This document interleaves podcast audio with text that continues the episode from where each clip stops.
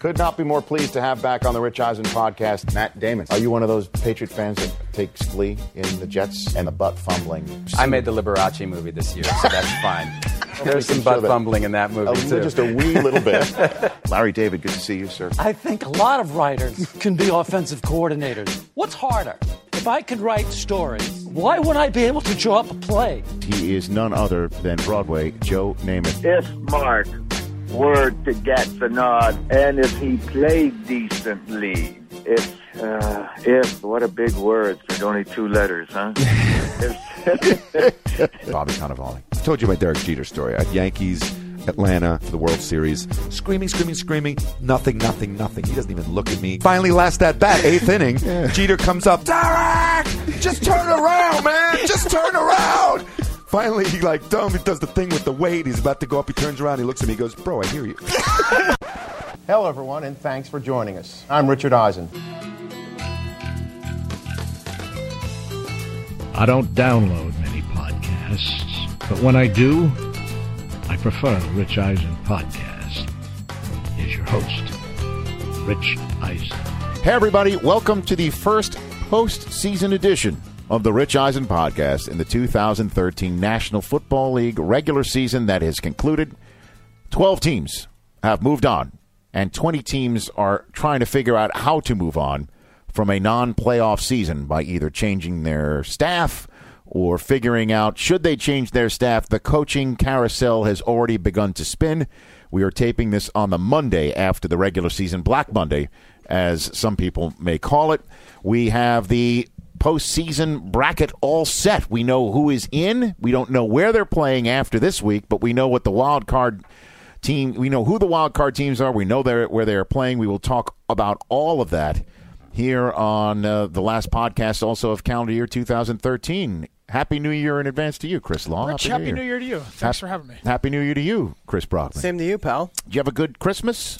I did, yeah. Fa- family was up, uh, hung out with the dad, and my dad and brother, and ate, watched a movie. You know, movies kind of tradition. What movie? Do you guys what go movie? to movies? What movie? Uh, well, I'm a Jew. We, we eat Chinese food and go to movies. There you go. Yeah. Wanted to see Wolf of Wall Street, but I wanted to take my, my dad and brother to the dining theater, so it wasn't playing there. So we saw uh, The Secret Life of Walter Mitty. Ah, how which was that? Very good, actually. good. I, I enjoyed it, and I'm seeing Wolf of Wall Street tonight with the uh, lady friend. Yeah. Uh, a, uh, Oh, you mean your wife? Yes, yes. Okay. My lovely. couple couple buddies of mine are, are may help make that movie. It was very uh, good, with, yeah. uh, Ben Stiller and Adam Scott, who's a Yeah. good friend of this program. We haven't- He's been on it. Uh, we we need to get him on it. Adam Scott is in that. Sean Penn, right? Walter Yeah, Mitty? Sean Penn's really good in it, and That's uh, good. Kristen Wiig's good too. Now, did I see you tweet a picture of your father, like in, in, at an eight ball contest or something? Yeah. Is he a professional pool My player? dad plays pool, and he's Like he's color of good. money type? Yeah, he's pretty good. He doesn't like play. He doesn't. He's not like. Is he a hustler? Is your Yeah. da- are you the son of a hustler? kind of a hustler. Yeah, Big Ken Law is a little bit of a hustler. He uh, he plays uh, he plays some pool.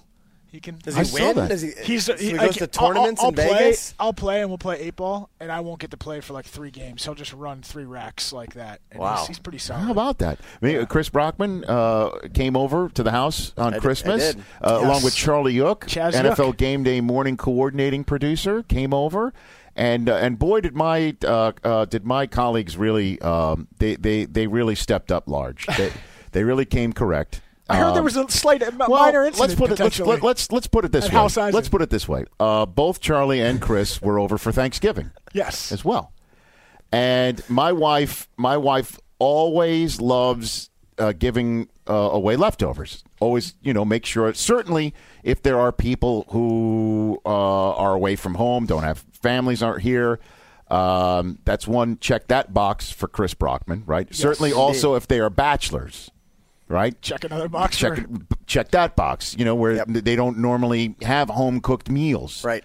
Give you something to to to take it away from. Absolutely. Chris Brockman, you should see his face right now because he absolutely knows where this is going. I do. He knows absolutely where this is going. So Charlie Yook is the same way. You check that box. He's from the Chicago area. He's a bachelor. So Susie gave leftovers to both of them And- in in these glass Tupperware if you recall, when I came over Containers. for Thanksgiving, I brought a pie, and it was in a ceramic container. And I had asked Susie, I'm like, "Can I please take the container home?" Mm-hmm. Right, 'cause- you know, Chera would get upset if I left. Yes, know, correct. Tupperware. So Susie gave these away. Just make sure you you you give them back.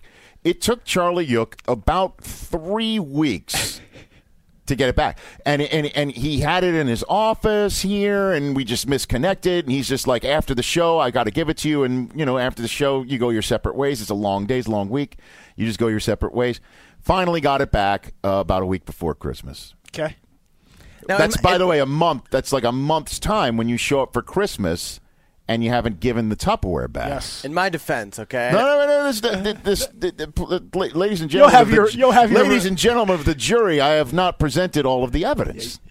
I have not presented all of the evidence. I'll here. wait my turn then. So Chris Brockman shows up to the house on Christmas with two wrapped gifts for my children. Oh, your two-year-old Uh, and my, five-year-old. My two my, my two year old who is currently six weeks shy of his third birthday. Coop. And and Xander, who is five years old, and he loves his presents. I mean, like to the point where we have had to walk him through how to greet people, like my parents, my wife's parents who come to the house, any family members that come to the house. The first question out of the gate can't be, "What did you bring me?" So he has walked through like how was your flight is something that's mentioned. He's got he's he walks work- the- you're working he goes through. We have given him things to questions to ask. You know he's just waiting to toss those aside. And he, he does. I know. He eventually, possible. but we make him go through the protocol. Good. So he's that gift crazy. Okay. So Chris Brockman shows up with two wrapped gifts for the two kids, you know, because he didn't. The other one is uh, four months old. Yeah. You could bring one for her, but it's it's understandable. Okay, it's understandable. Bottom line is two gifts, but he, Chris Brockman says to them, "I love this fit. Can you take a picture of this face, please? I can actually do that. Yes. This Can you might go on take a picture too. of this face, please?" Says to my children, "Can't open the gift until your mom sees. Your mom has to be here for the opening of the gift." So you kind of know what's going on or no? Susie's running around. You know, it's it's it's Christmas. Mother-in-law's there. I mean, there's all sorts of things going on in the house. Finally, Susie's free. Her attention can be paid to this. And what are the two gifts? What are the two gifts? Oldest son opens up his gift. It's the glass bottom of the Tupperware that he has yet to return. Youngest son opens the top. It's the plastic top. Oh, how- And he goes, Here, that's for you. Merry Christmas to my two children. Ladies and gentlemen, a 33 year old bachelor in Los Angeles. No surprise. And we, my wife and I both look at Brockman and we're like, Are you out of your mind? Sort of. It's a funny thing. It's funny. If you had gift wrapped it and handed it to Susie Brockman, Right. Or, or Well, if you to had, incorporate my children as into Rich the called gag. me, Rich called Well, me. here, here's here's the other part that I did not anticipate upon arriving at your house. yes. that you guys would be celebrating Christmas. Oh, I know. Well, listen, kids, kids, we're we're Jewish. We we, yes. And so I, I didn't really expect. I mean, no, no, I didn't say. I know. And so your son, uh, Xander, like he he killed me with his line of the night, and Which I- was give it, give it, give it. Five years old. This is a five-year-old kid. Tell him, tell him. Chris Brockman. I'm not really happy that you tricked me. That's what he said. And so, And then, by the way, I two, felt- like an hour and a half later, he said it again. He said to actually, he said that wasn't very. that wasn't very funny. nice. Yeah, that, wasn't was very nice. that Very you nice. tricked me, And so I was Rips your like, heart out and shows it to you devastated. pumping, doesn't it? Oh my god! It It was like it was like Yeah. Temple of Doom, where I he re- just ripped my arm. I respect the move. I thought it was hilarious, but when Rich called me the next day to tell me about it, I and for nothing call- else, of course I he did. didn't call me for anything else. We had a 15 minute conversation about this. Of I'm course like, I did. Well, tell me he, you know, he had backup gifts Oh, in no, the car no and then brought those in. no backups. No backups. And and Charlie, Charlie, uh, Charlie, brought one- gifts. And he Charlie brought gifts. One ups me. Charlie brought gifts. Oh, Charlie's But- a vet. And brought a bottle of wine. But the name of the bottle of wine, the label was Menage a Trois. yes. which was incredible. He pops the bottle of wine on the table between my wife and mother-in-law. At the time, the only two women at the table. Only two women at the table. Oh, that Charlie. Here's a bottle of Menage a Trois. And I'm like, I'm so glad that my coworkers came to my house. Uh, no Easter invite That's coming. my holiday story. How about you? Oh boy, classic. Good stories. Good stories. Good stories. But as uh, as I as, Xander say- said to you, you owe him. I owe him. I owe him big time. And Cooper I- didn't care. I mean, No, he he, he went off. He was still doing pedo, pedo. As I was going to say, I had the dish with me. I'm sure. Three weeks prior in my car, it and just forgot to give it to you each time. It happens. And so I, you I should see the stuff in my car that I've I, that I've owed to people so for. I understand. I'm a guy in the world. I'm a former bachelor. I understand. anyway. But as a father of I'm young children, I'm still to incorporate together my heart. incorporate my children in a All gag right, like it that. was uh, it was a below par move. Oh boy, below par. I, Yeah. thought I still thought it was kind of funny. Below par move would be a great name for a fantasy team. Oh. How All was- right. how was Sunday week 17? for you, Incredible, Rich? by the way. Incredible. 13 of 16 games that mattered. 11 seeds up for grabs. The only seed that was already decided was the five seed of the Kansas City Chiefs. And last week, we talked about that Chiefs Chargers game on this podcast, and I said no chance that they rest players because nobody can afford to rest players in this day and age. You got to keep momentum going. And guess Yeah. what? That's why I'm not a, a, a 15 year veteran coach in the NFL. Andy Reid rested 20 of his 22 starters, 20 of 22. Alex Smith, Jamaal Charles on down. And with Chase Daniel, damn near pulled off the upset in Kansas City. And Steeler fans would be the ones to tell you they did pull the off the upset because Ryan Succop missed a 41 yard field goal that they should have attempted again from 36 yards out. But we're getting a little bit ahead of ourselves here. I want to go chronologically quickly over week 16. Let's do it. Because the uh, uh, week 17 because as we mentioned last week, the thing also about week 17 that was so unique was the number of teams available for the final seed available, final spot available in the AFC. There was only one seed decided, but five spots had already been taken up, all four division winners. Yep. Meanwhile, in the NFC, not a single division had been clinched. Not a single one had been clinched. Which but It's unreal. but three playoff spots had been clinched. Seattle, Carolina, and San Francisco had clinched spots. No division titles have been clinched. I, I had uh, NFL Network research call Elias for our Sunday morning show. When was the last time the NFL entered a final week of its regular season where one conference had all of its division clinched and the other ones had zero?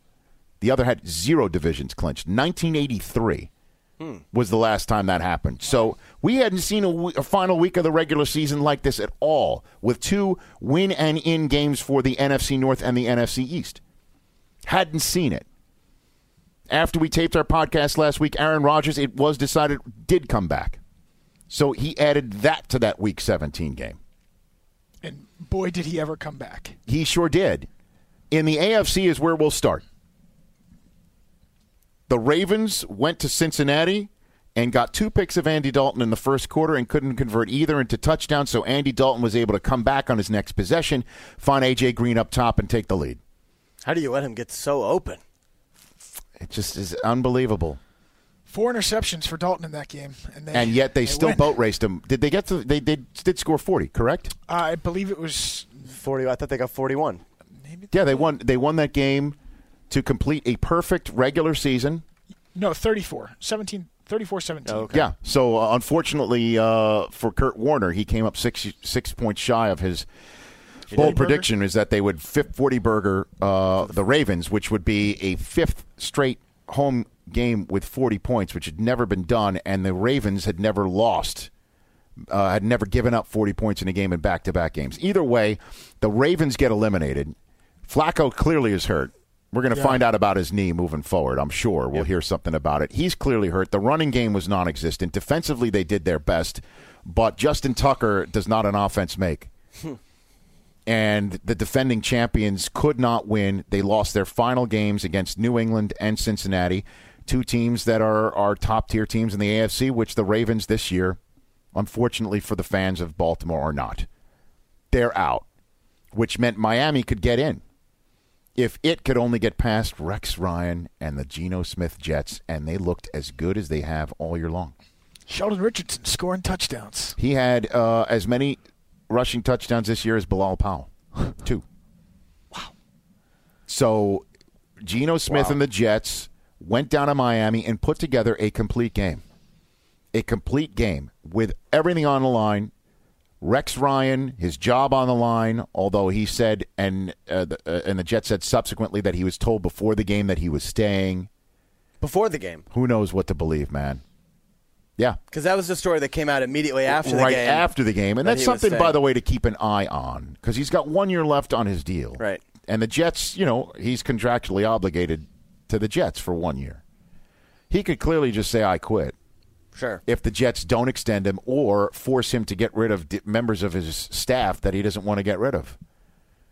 And in a way, the Jets saying right after the game he's coming back for 2014 gave him some leverage.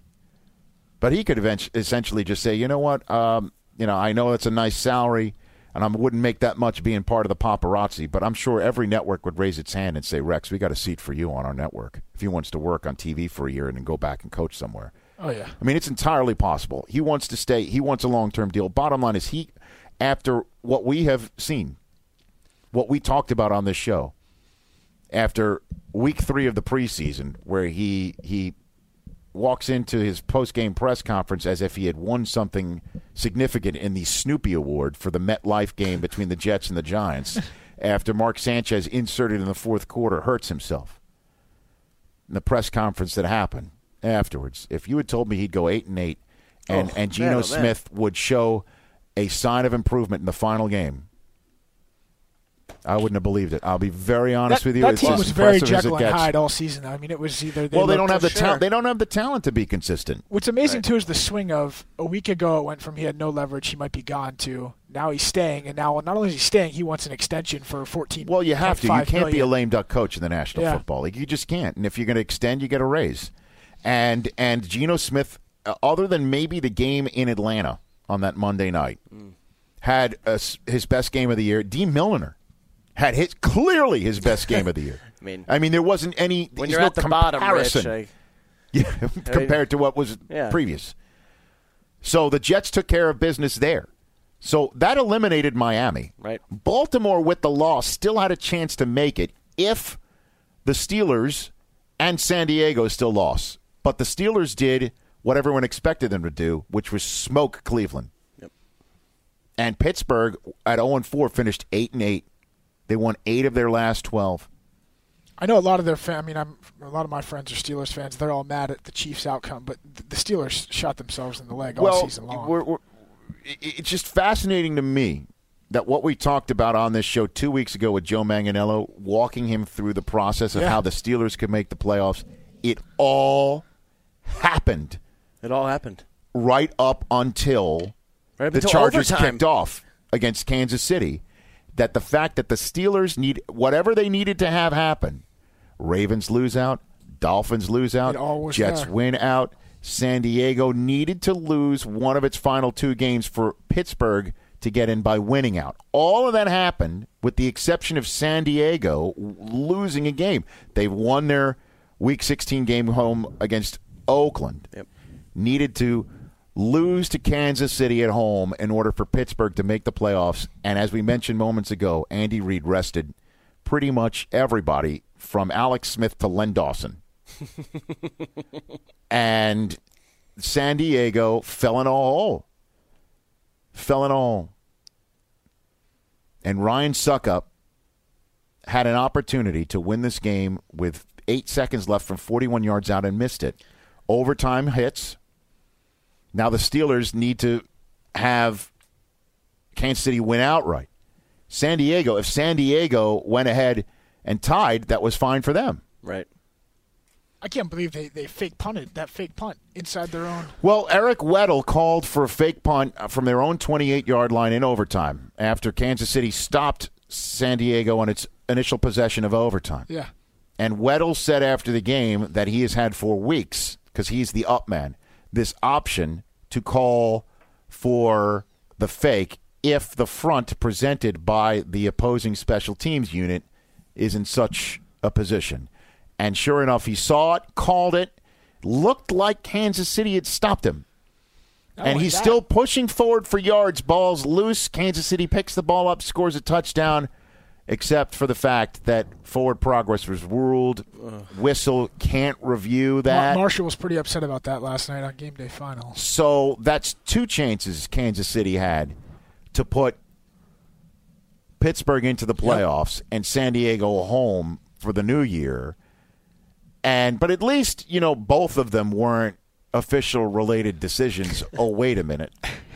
then comes Monday when the league essentially says on the Ryan Succop field goal, when you see the video, you'll see it. You can see it on NFL.com. You'll watch NFL Network. We'll be showing it left and right, up and down all Monday and Tuesday, I'm sure. You could see seven Chargers lined up to the right of the center. That's an illegal eight. formation. Yeah. An illegal formation should have been flagged. So Ryan Succop, his miss should have been attempted again from 36 yards, and he was 15 to 16 from 40 yards and in this year. Ryan Succop a Pittsburgh native. Wow. His cousin, I guess, on Facebook, there was some stuff going. on. His cousin uh, r- wrote a message on Facebook like, "Yeah, send me all your all your hate for my cousin's missed field goal." You know, and so uh, Mike Tomlin, to his credit, when he was asked about it on on Monday, essentially said what uh, you know, uh, as you know, uh, we've mentioned many times. Rod Woodson, longtime Steeler, said Chuck Noll, his first coach, Hall of Fame Steeler great coach, would always tell the players, "Listen, you got to play better than the refs ref," which is essentially what what Tomlin said. That we had we were in 16 buildings this year. And to state our case, we didn't state it strong enough, and I can't sit here and complain about what happened in a building that we weren't in. What's Tomlin going to do? Call out the league whenever he's still facing consequences? From Well, them, though? I uh, mean, he's got to. But he's a coach. Play- he needs to do it. Certainly, if he's on the competition committee, which is in, which is essentially the bosses Yeah. of of the uh, The officials. of the officials. But his, his line his line was was was classic because he they asked him in his press conference if um, if he saw it on television while he was watching it, and he said he did. And he said, "What what did you say? What was your reaction?" And he goes, "I'm going to keep that between my sons, my television, and my basement." it's what he said. We're going to talk about this with Eric Stonestreet, the longtime Kansas City Chiefs fan. Nice. Who's been on the show before from Modern Family. And his Chiefs uh, move on regardless of what happened in that game. They're going to kick off the wild card weekend against the Indianapolis Colts.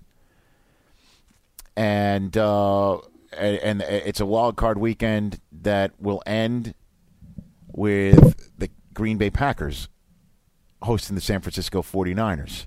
Did Stonestreet go to K State? Stonestreet went to Kansas City, Kansas State. Yes. Okay. Just- Who? Oh, don't worry. When I speak to him, I, I got no fully room to admit- talk about alma I will, maters I will now, fully. so- uh, certainly, since you're going to lose your coach, Let's you're going to lose.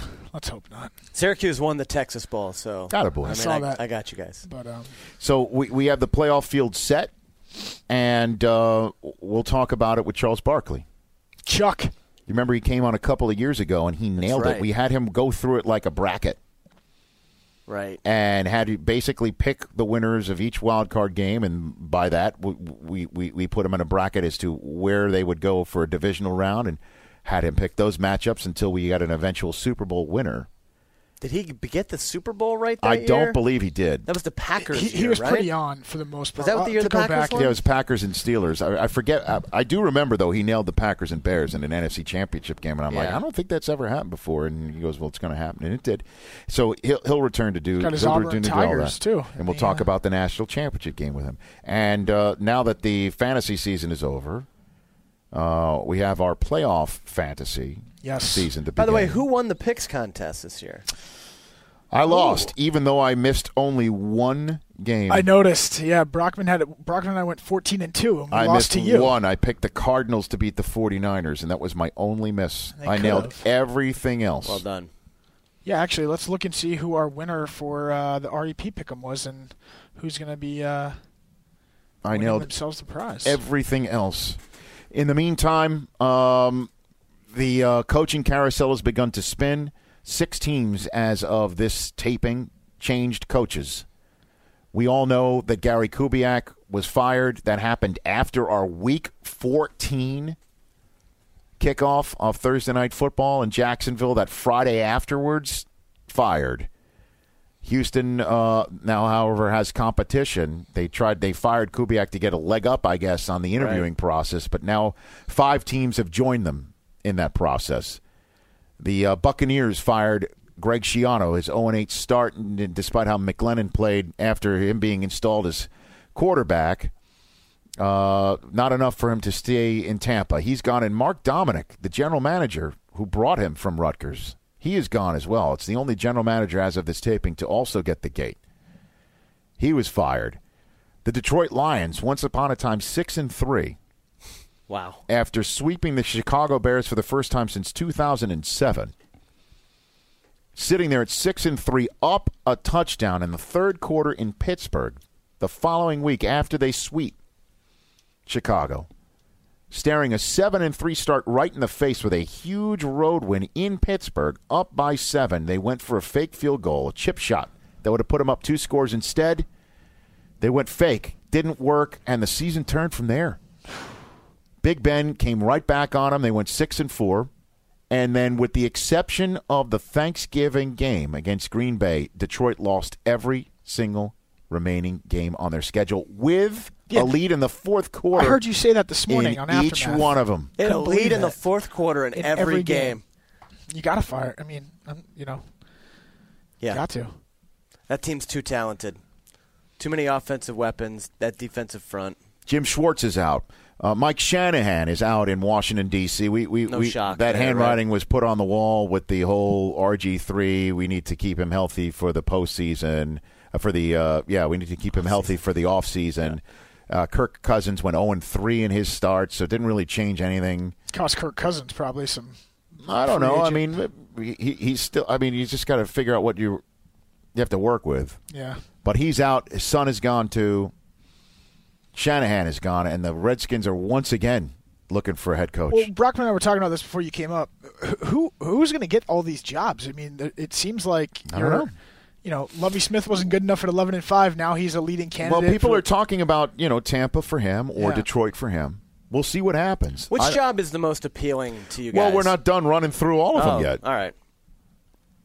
because there's there's there- more. there- there's a Schwartz and a Schiano and a Shanahan, and Kubiak went, and then you know o- o- on top of it all, Leslie Frazier Yeah. is fired in Minnesota. Everyone figured that might be coming. Five, ten, and one. He's gone, which means of these head coaches that we just mentioned, three of them, Frazier, Kubiak, Shanahan, at this very point last year, getting ready for a wild card weekend matchup. One year later, they're out. Not for long. And then the last head coach, this is the surprise. I didn't see. I mean, wh- why would you think Cleveland would fire their coach after one year? I can't believe that. Rob Chudzinski, who was the third coach hired in last year's carousel. If you remember, Andy Reid was immediately snapped up by Kansas City. The Bills went to your alma mater and took Doug Marrone almost right on the spot. Yep. But the Browns interviewed Bill O'Brien. They did, and, Chip, Kelly. right? They did that, but went ahead and and Bruce Arians too, right? chose Rob Chudzinski, the offensive coordinator for a Carolina Panther team that had just regressed, and a new regime that blew out Mike Holmgren, who was supposed to come in and take his Lombardi way, mm. Holmgren way, Seattle way, and make it the Cleveland way, and instead he's sent away. They go ahead and the big splash hire that they make as their first hire is a guy that many folks in Cleveland had never heard of, that probably needed some serious hooked on phonics help to pronounce his name. I mean, never heard of this guy. They do find out that he is he's homegrown. He's from the area, and then he shows up at his press conference and he breaks down. It's emotional for him. This is his dream come true. His first NFL job is his hometown team. And uh, they trade away Trent Richardson right off the bat. Brandon Weeden's clearly not the guy. They go to Brian Hoyer. Looks promising. He blows out his knee on our air on week five. It all went downhill from there. But They- nobody thought that it would be laid at the feet of, of Chudzinski. They were leading the division when Hoyer went down that that week too. Yeah. They're in first place. Well, they went three and two with that win. yeah. They had a piece of first place, and then they only won one since. Right? They they lost they lost ten of their last eleven Yes. to finish four and twelve, and it, it, it's just incredible how things change. I mean, if they recovered an onside kick against New England, would it be different? I don't know because you you heard the press conference on Monday between Jimmy Haslam, the owner, and the CEO Joe Banner, and their essential their essential message was was look at what we've done, not what we just did. And by that, I mean Jimmy Haslam's like, I came as a minority owner from the Steelers organization where we've had three coaches since 1969. The fact that we're now going to have three coaches here since 2012 should not be looked at as an indication of who I am. I'm part of the organization that had three coaches since 1969. And Joe Banner is going to be it said, I was the one who uh, part of an organization that had Andy Reid in a, in a city that's as tough to coach in as anywhere. I had him for a decade and a half. So look at what we've done, not what we had, what just Yeah. did. And on top of it, they kept saying over and over again that the roster that they have, they feel they can win with. But and they weren't comfortable. They weren't comfortable. They weren't comfortable with Chudzinski heading that roster. Makes you think maybe the coach didn't believe in the roster. And I said this on the air on the four hours that I hosted live on NFL Network. It just struck me, for the lack of a better analogy, as two people who got married after not having lived together yeah. you find out like you move in and suddenly somebody snores, somebody does something with their teeth when they're eating, you know, blah blah blah blah blah, and they learn about Chudzinski stuff that they never really saw coming, hmm. right? And they decided to have to go separate ways. So of course I get tweets saying, "So are you saying people should live together before they get married?" You know, Really? yeah, I'm a heathen. Now I'm a heathen. so all of that, right, is going down as the backdrop of a wild card week that again is going to wind up with a spectacular matchup. San Francisco at Green Bay, a rematch of last year's divisional game, and the fact that Aaron Rodgers came back to beat the Bears. And now you have to wonder: Is that Jay Cutler's last pass as a Chicago Bear? They're moving on. The question is, with, with or without Cutler, what do you do? When Jay Cutler walked off the field, he did all he had to do. The Bears had the lead. Their defense had them at fourth down three times. I, you can't believe That that. final on Jay drive, they converted three fourth downs. three fourth downs. How about the play call on fourth and one? They go shotgun and throw it to Jordy Nelson when the Bears J- had the worst run D. And Jordy saved him too Like- because that was Well, he catches everything as we of a as we know.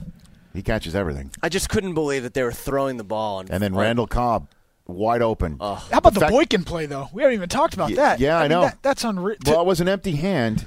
That was an empty hand. I no, thought. it's definitely the the Bears. The Bears. it just fault, strikes but- me. It's incredible to me that in this day and age, that a ball is rolling on the ground in the NFL. You're a professional football player. Everyone should be on that. There should be a scrum. You shouldn't just stop just because you think the play is over.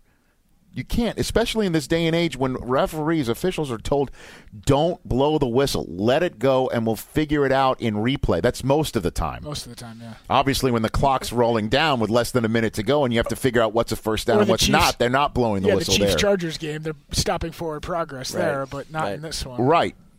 So that was these are crucial plays, but I just found it incredible to me that that in in week 17 the two guys who have been gone for much of the season hook up for the game winner Rodgers to to Randall Cobb. And what a play by Rodgers to escape. to his left, thrown against the grain, and just again- he yeah. is an arm like nobody else, man. He really is. It just explodes out of his hand.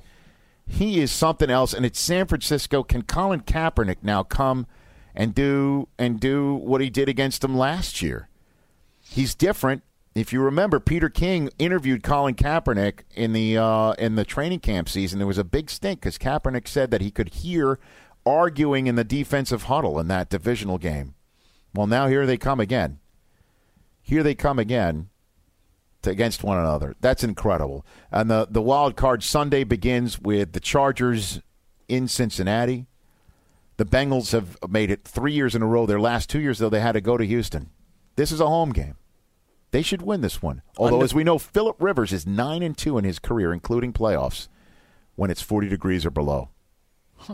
That is not going to be an easy out. No.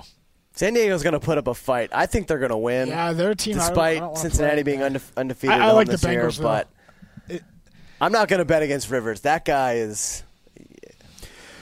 He that's their, happen, that's your man. wild card Sunday. Wild card Saturday culminates with the Saints, who got in uh, with a win over the Bucks at home, and and that would have put them in the bye week if Cam Newton didn't come down the stretch in Week 17 against Atlanta in a manner that that uh, was again very impressive because Atlanta, as we saw in the Monday night finale of Week 16, they they're they're not laying down. There's a bunch of prideful guys. It was Tony Gonzalez's last game, and via con Dios to him.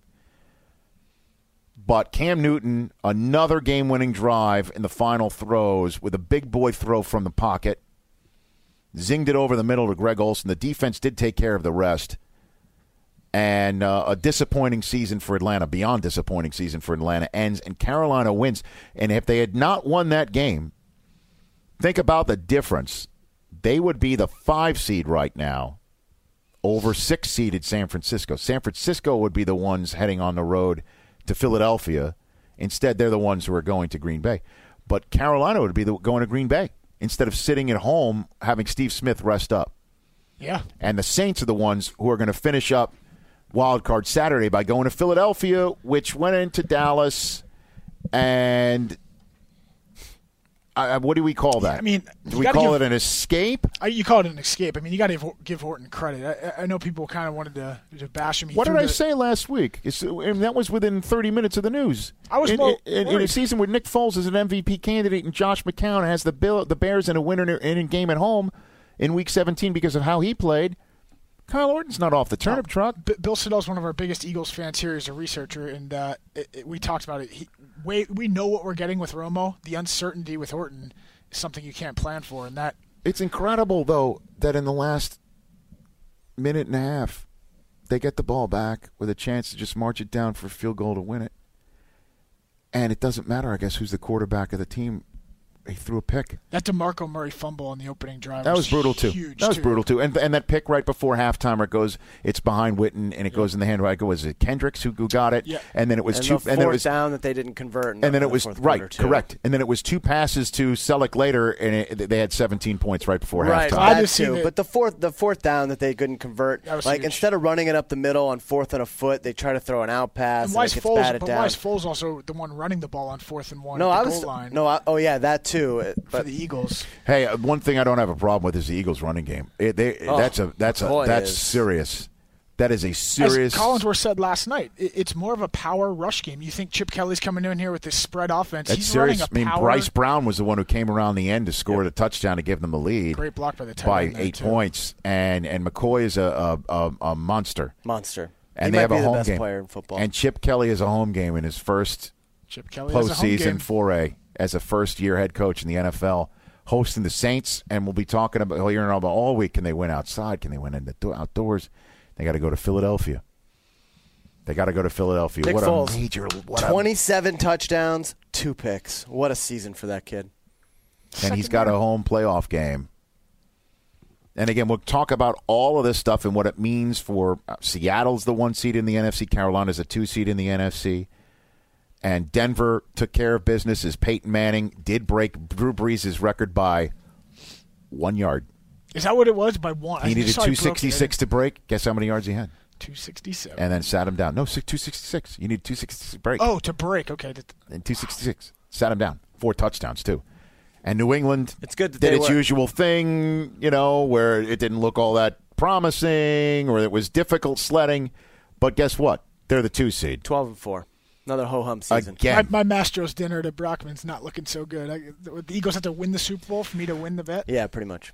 But it all kicks off uh, wild card Saturday with the Chiefs at the Colts, and let's talk about that game with an old friend. Pleased to have back on the Rich Eisen podcast the uh, Emmy Award winning actor from Modern Family, the biggest Kansas City Chiefs in this crazy business of Showtown, and also a man who's no doubt uh, doing the uh, do, uh, doing a, a, dance after his team put the bang thing on mine in the Buffalo Wild Wings Bowl. yeah. Eric Stonestreet. How are you, Eric?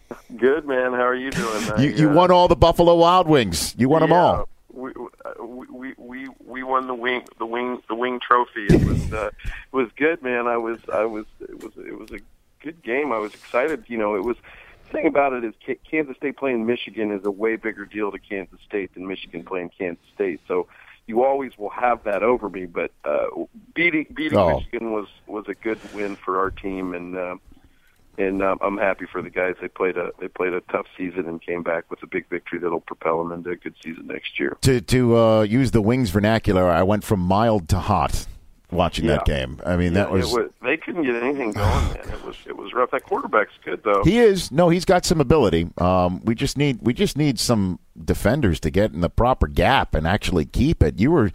Your your guys were just running, doing whatever whatever they wanted the entire Well, that's, game. That's Bill Snyder football. Uh, you know, is assignment football and not making mistakes. Even though we had a few penalties and a missed field goal, you know, that's that's just it. We were in the right place at the right time, and and uh, you have a tight end with the last name Butt. That's I mean, I was on this. I was on the sidelines, and I'm like, "Butt is all over us. We get Butt off us." Butt can sit down in the flat. In other Yeah, words, yes, can. yes, and, and and if there's any coach that tells it somebody to get their head out of their butt, you know that uh, it's or a butt fumble. If he fumbles, Yeah. we could go anywhere with this. This is fun. So, what do you think of your Chiefs' chance against the Colts? Rich, Eric. tough. I, I don't. I don't. I honestly, I'm I'm perplexed because you know the the Chiefs, the way they finished the season, you know, with with the injuries, obviously with Justin and and Tamba not being 100 percent, Justin, you know, being out, but um, and then you know, I like the idea that we we sat 20 guys yesterday and get them ready, but you know, you don't want to go into the playoffs losing, and that's unfortunately what we've done, and and you know, my record, my personal record with the Chiefs this year is 0 and 2. I went to two Chiefs games and we lost both of them. So Which which ones were those? San Diego and Indianapolis.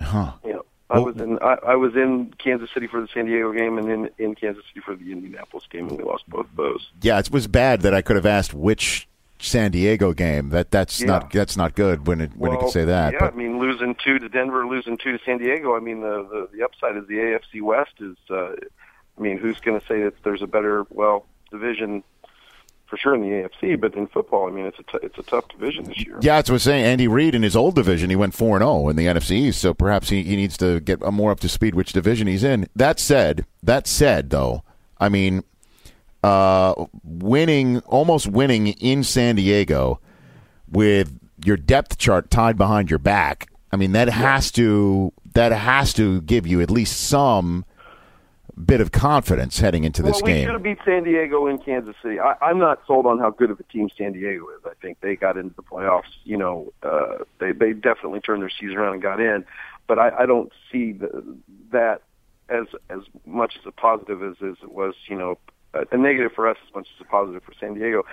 I'm I'm excited that you know we we got those guys rested and healthy, but I just don't I don't I don't love going back to Indianapolis. We have a history of, of playing you know teams back to back like that and not not having success. And didn't the Herm Edwards Chiefs fall there? Didn't that? Isn't that what? If I'm, Yeah. am I mistaken? No, that Yeah, that's I where that, it was. I think that's right. Hmm. Uh, Peyton, when Peyton. Um, but you know, I'm glad we're going. I would rather go there than in the, um New England. So I was, I'm happy, happy about that. And, Yeah. I, and I think we'll get it back. I'm just happy that the Black Friday is, or whatever they call this.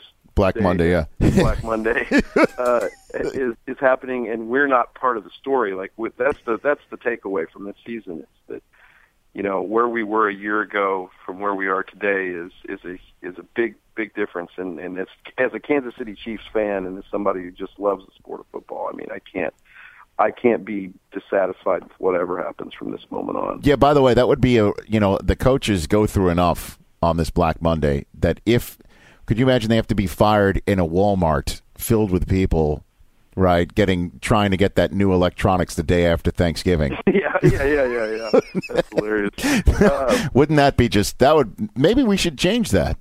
You know, just to have people bum rush Jim Schwartz as he's getting the bad news in the in the door front of a Walmart or something well like that. I'm sure that happens I I I, I doubt that all these teams have the, the great tech that uh, we all wish they'd have with how they fire people I'm sure it's news to news to some of them I think the Cleveland Cleveland guy was Oh gosh. You know, you're not wrong there by the way too, Eric, though, is that everybody can take a look at the Chiefs and wonder, you know, I I've already heard that people believe Houston or Tampa could be next year's version of this year's Chiefs. That everybody's looking to see if you change the coach and if you change the mantra and clean house, that you're just one season away from being what the Andy Reid led Chiefs did this year? Well, here here's the thing. I mean, Tampa's assembled a, a pretty darn good, you know, staff or a, a roster down there, and you know, with the way the NFL obviously is set up with the schedule, they'll they'll be in the same position we were this year. You know, we got beef and trouble for our schedule this year, and and I, I all year long I'm screaming, where does the term any given Sunday come from? It comes from fact that these are professional football players, and that we all know that on every any day, any team in the NFL can beat each other because they're at the top of the game. Except when it's the Kansas City Chiefs, all of a sudden now we have a weak schedule and we're beating up on these poor, poor little teams, the New York Giants and the Cowboys and the Eagles, and all our schedule sucks. So don't get me started on that. We don't get the respect I think we deserve. It is called any given Sunday because every team is good. They're professional football players, so I don't buy all that. Yeah, I mean, Yeah. and Chase Daniel almost knocked the knocked the Chargers out of the playoffs, and you could even say that they did because of what happened on the the Ryan Succop field goal. Yeah, that that that was unfortunate. Ryan Ryan Succop missed the kick, but the referees uff, effed up. I was gonna I was gonna say the whole word, and then I really You can, I, we uh, can bleep it out though. Yeah. You Ri- can- oh, okay. Ryan Ryan Succop missed the field goal, but the referees fucked up by not calling an illegal an illegal formation. Now you're going to put the bad thought in my head. I'm going to go on the air next week talking about the Chiefs and Ryan Succop, and I might drop the wrong word now. no, you'll be fine, Eisen. You're a professional. we're all prof- any given Sunday. it, it, any day you can drop it. You can drop the f bomb and you're out, man. Just be. You'll be. How many years you been there now? Ten years, ten years and out. You, you'll be ten and done. Like uh, what's his name was one and done in Cleveland. That's yeah, Chudzinski. yeah, right. Yeah, Chud, the Chud. Now you know. I, the the the whole that, that whole thing for Pittsburgh it stinks, but I like what you know. Mike Tomlin was like spot on with his press conference about it. It's like, you know, they had the chance to win and they and they didn't win, but it's unfortunate that that because so much so many people's lifestyles and and uh, you know paychecks depend on No doubt. on, on that kind of stuff. But Yeah. you know, referees aren't perfect. They, they're it's an imperfect system, and true football fans, I think, know that you know football's a game of life. It's everything can't go your way all the time, and mistakes happen, and you put yourself in a better situation to to not have to rely on a on a mess up by the referee. Yeah, the, the old phrase "play better than the refs ref." You know, if you play better, then you don't have to. You're not going to be held beholden to needing a field goal against San Diego, three thousand miles away. If you're a Pittsburgh Steeler fan, you know. And and and that said, though, uh, one of my favorite tweets I got on Monday after I tweeted about you know Steeler fans are upset about this. Uh, somebody said, "Wow, Steelers hosed out of a playoff game. That's funny." Signed the 2005 Seattle Seahawks. That's that's that's that's good right there. You know, bitter, They bitter, don't, bitter. forgets. No, you don't forget, man. You don't. For, did you see the thing today about the Cleveland Browns fan that uh, had a sign out in front of uh, the Browns organization that said thanks for the 15 years of you know crappiness or whatever the sign said, and they they kicked him over to the other side of the street. Is that right? Yeah, it's a funny picture. He's got a brown bag on his face, wearing orange and brown, and he's holding this tragic mm-hmm. sign. And they moved him across the street, and I read the comments under, and it said, "Well, at least by kicking him over to the other side of the street, he gained ten yards." That's like did you did you see that about the the Browns fan who died this year? The obituary wrote well, the Chief, a Chiefs fan did it last year. what saying having a pallbearers? Did you see the, the oh, Chief? Oh no, what's, what's Yeah, the, the Browns family is a longtime Browns fan who died, and the family said he requested Cleveland Browns to be his pallbearers so the Browns can let him down one last time. Oh my God! It said that in print. It's great. Well, last year, you know, a Kansas City Chiefs fan in the obituary in the Kansas City Star after last season, you know, said he died of of you know heart complications of being disappointed by the Kansas City Chiefs. I'm like, that is the way to go, man. That is a guy with a great sense of humor. He gets the last laugh. They did an, an interview with the, the kid's son that said, you know, he he wanted to do that. I'm like, that is that is really funny, man. I, I would, I hope I I I meet my maker making something laugh like that. Yeah, you'll you'll meet your maker complaining about how the the Chiefs can't draft a guard. You know, that's Yeah. that's you, man. That's the hardcore. Well, you know, Dontari Poe, uh, he changed my mind on mm. because I wasn't. I he he came on this season, and I got to see him in person. Obviously, this these last two games, I was down on the sideline. That man's two legs together, like when he stands with his legs together, his legs are as big as I think they're bigger than my chest. I would like to know the circumference of his two legs. You know what? We being the NFL Network, we could probably find that out. That we have to be able to find out. I'm I'm guessing his legs would wear a size 52 jacket. That's my guess. a barrel-chested, legged man. That oh Don my Terry Poe. He is an impressive individual, and he doesn't stop. He doesn't stop, man. His his uh, ticker is good for a defensive lineman. And uh, you know, listen, we've got the defense to do it. If Houston and Tamba Hali are there, and, and and we all we know that the losses came when those two guys got hurt. It happened in the San Diego game, and the, and when those guys are coming from the outside and the pressure's there, it's good. And we showed yesterday we have the depth. I mean, I think what Andy Reid saw yesterday is we get we need to get maybe some more guys on the field a little bit. Yeah, and, and uh, the issue is is can you put the pressure on Andrew Luck to the point where or get them in the hole? That's been the Colts' problem in the second half of the season ever since Reggie Wayne went out was the digging themselves these monstrous holes that Trent Richardson certainly can't dig them out of. And without Reggie Wayne, the weapons at Andrew Luck's disposal cannot help um, eh, bridge the gap. A couple of times he was able to do it against Houston on our Thursday night game at Tennessee. The Colts were able to do that. That's the key. Is can your offense that has been that offense has not been the problem. I mean, you, Nope. you- the last few weeks for Kansas City.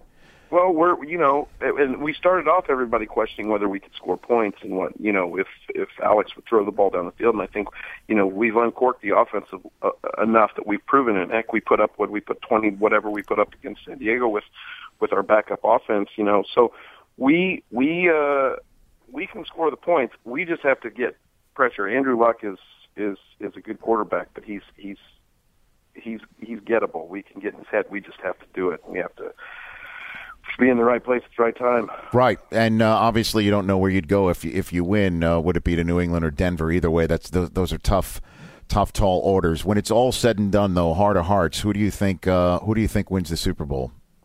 Eric. Yeah, that's where we're at right now. I I, I think I the, the the Super Bowl champion I I think will be the Seattle Seahawks. I feel the same way too right now. Although Denver could do. Patriots, there's so many out there. The Niners can can put the pedal to the metal, and there's always one team that surprises you. There's always one. Maybe it's your Chiefs. You never know. Well, wouldn't that be something? I'll be. You know what's so funny is I'll be in New York the week before the Super Bowl. We have to go back to work right after the Super Bowl. I'm taking my mom to New York City for the first time, and I'm doing Letterman and, and taking her to see Broadway shows. Oh, fantastic. She's never been, but I, I I'm leaving on Thursday. You know, Okay. I'm going to be there Saturday to Thursday, but I've I've I've left it a little bit open with the hotel that I'm staying at, and it said out. Good for you. Just in case, there's that window. There's that. chance that I may be extending my stay in, in New York City. And I and, I- and I told uh, the organization there, at Arrowhead, last week. I said, "Well, I'll, I'll see. I'll see you in New York." And they said, "Yes." Okay, they said they said yes. Yeah, positive, positive thought, man. But they've done a great job there.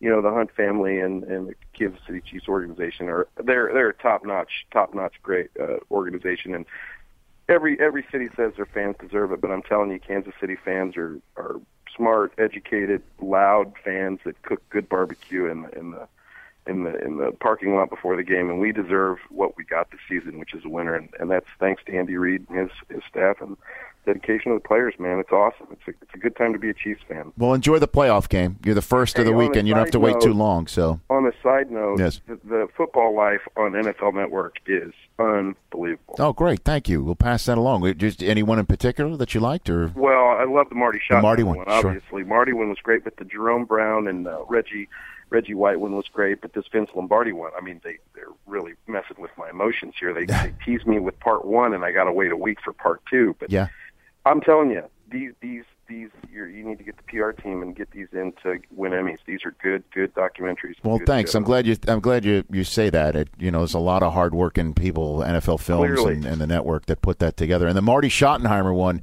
uh, you know, I, I knew it was on. I didn't know I was in it, but anytime that I'm on from like my part of my career from '96 to 2001, uh, whether it's on ESPN or ESPN2 or ESPN Classic or anywhere, I know I'm on because I get tweets about how I have hair. If Yeah, that's hilarious. Well, wait, is there a Steve Sabol one? uh, yeah, there was a Steve Yeah. Sabol one, Okay, which was, that was- spectacular. It was incredible. one- well, when you when you were on TV and announced uh, his death, and, and, and that that was a really a, a powerful moment. He was a he was a great guy, and, and the Kansas City connection. I didn't know that that he was in Kansas City. Uh, Yeah, yeah. When he uh, when he first fell ill, he was. I mean, Mm-hmm. yeah. Those those series are are incredible, and the Marty one was really good too. The Marty one was yeah, really good. You you see the emotion he has there. Oh, he's an emotional guy. I pretty mean, pretty cool. hey Eric, enjoy the playoff game. Like I said, Yep. nobody saw it coming. You got it. Maybe you win it, um, and you move on, and then we'll chat longer.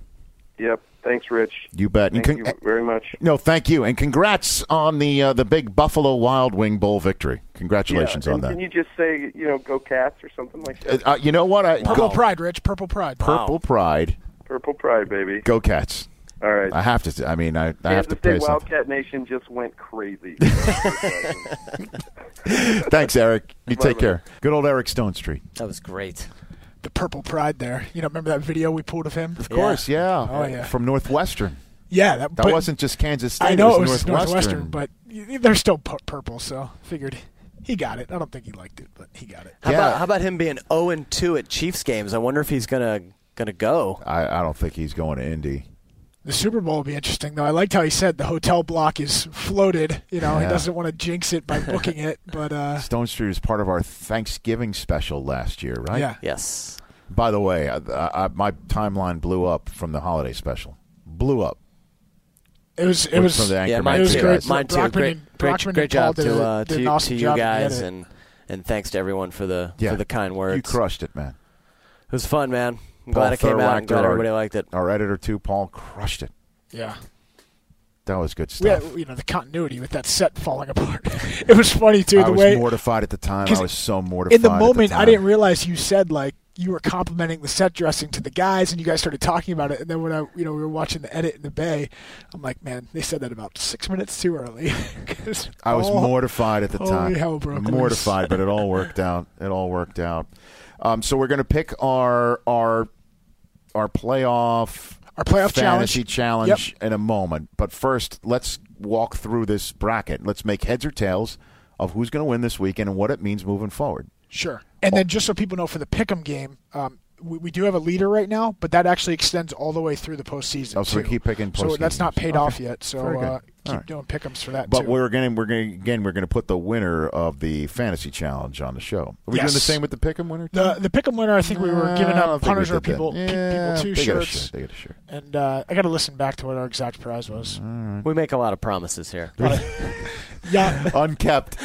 there's a guy in Germany that still hasn't phoned in yet. Yeah, but that was his fault. Uh, actually, the, I, I think I remember it. the winner of the uh, Pick'em challenge gets uh, Chris Brockman coming to their house to give fake gifts to Fake their gifts children. to their children. There you to go. get to get their children's hopes up, only to dash them. Ebenezer Brockman over there. Wow. Come on. Let's get to Chaz. He's on the phone. Charles Barkley. Pleased to have back on the Rich Eisen podcast. We did this a couple of years ago, um, where we had this guest come on and pretty much predict the playoffs as if they were the a bracket. And who better to do that than a man who is the uh, the multiple Emmy Award winning analyst for the NBA on TNT, as well as one of the 50 greatest basketball players in the history of that game, Charles Barkley. How are you, Charles?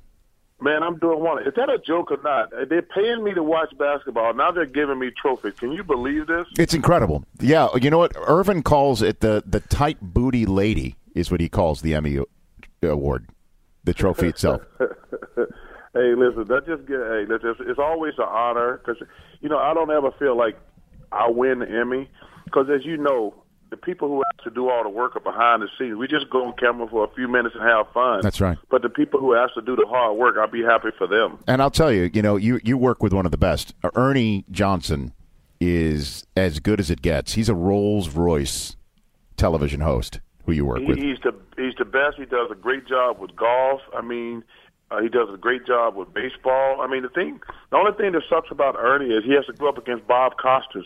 I think Bob Costas won like 25 straight Emmys, and, he, and unfortunately, Ernie's in the same category. Well, uh, Charles, you're you're talking to another one. I, I lost to Bob last year, and I, I was with uh, uh, nominated with Ernie.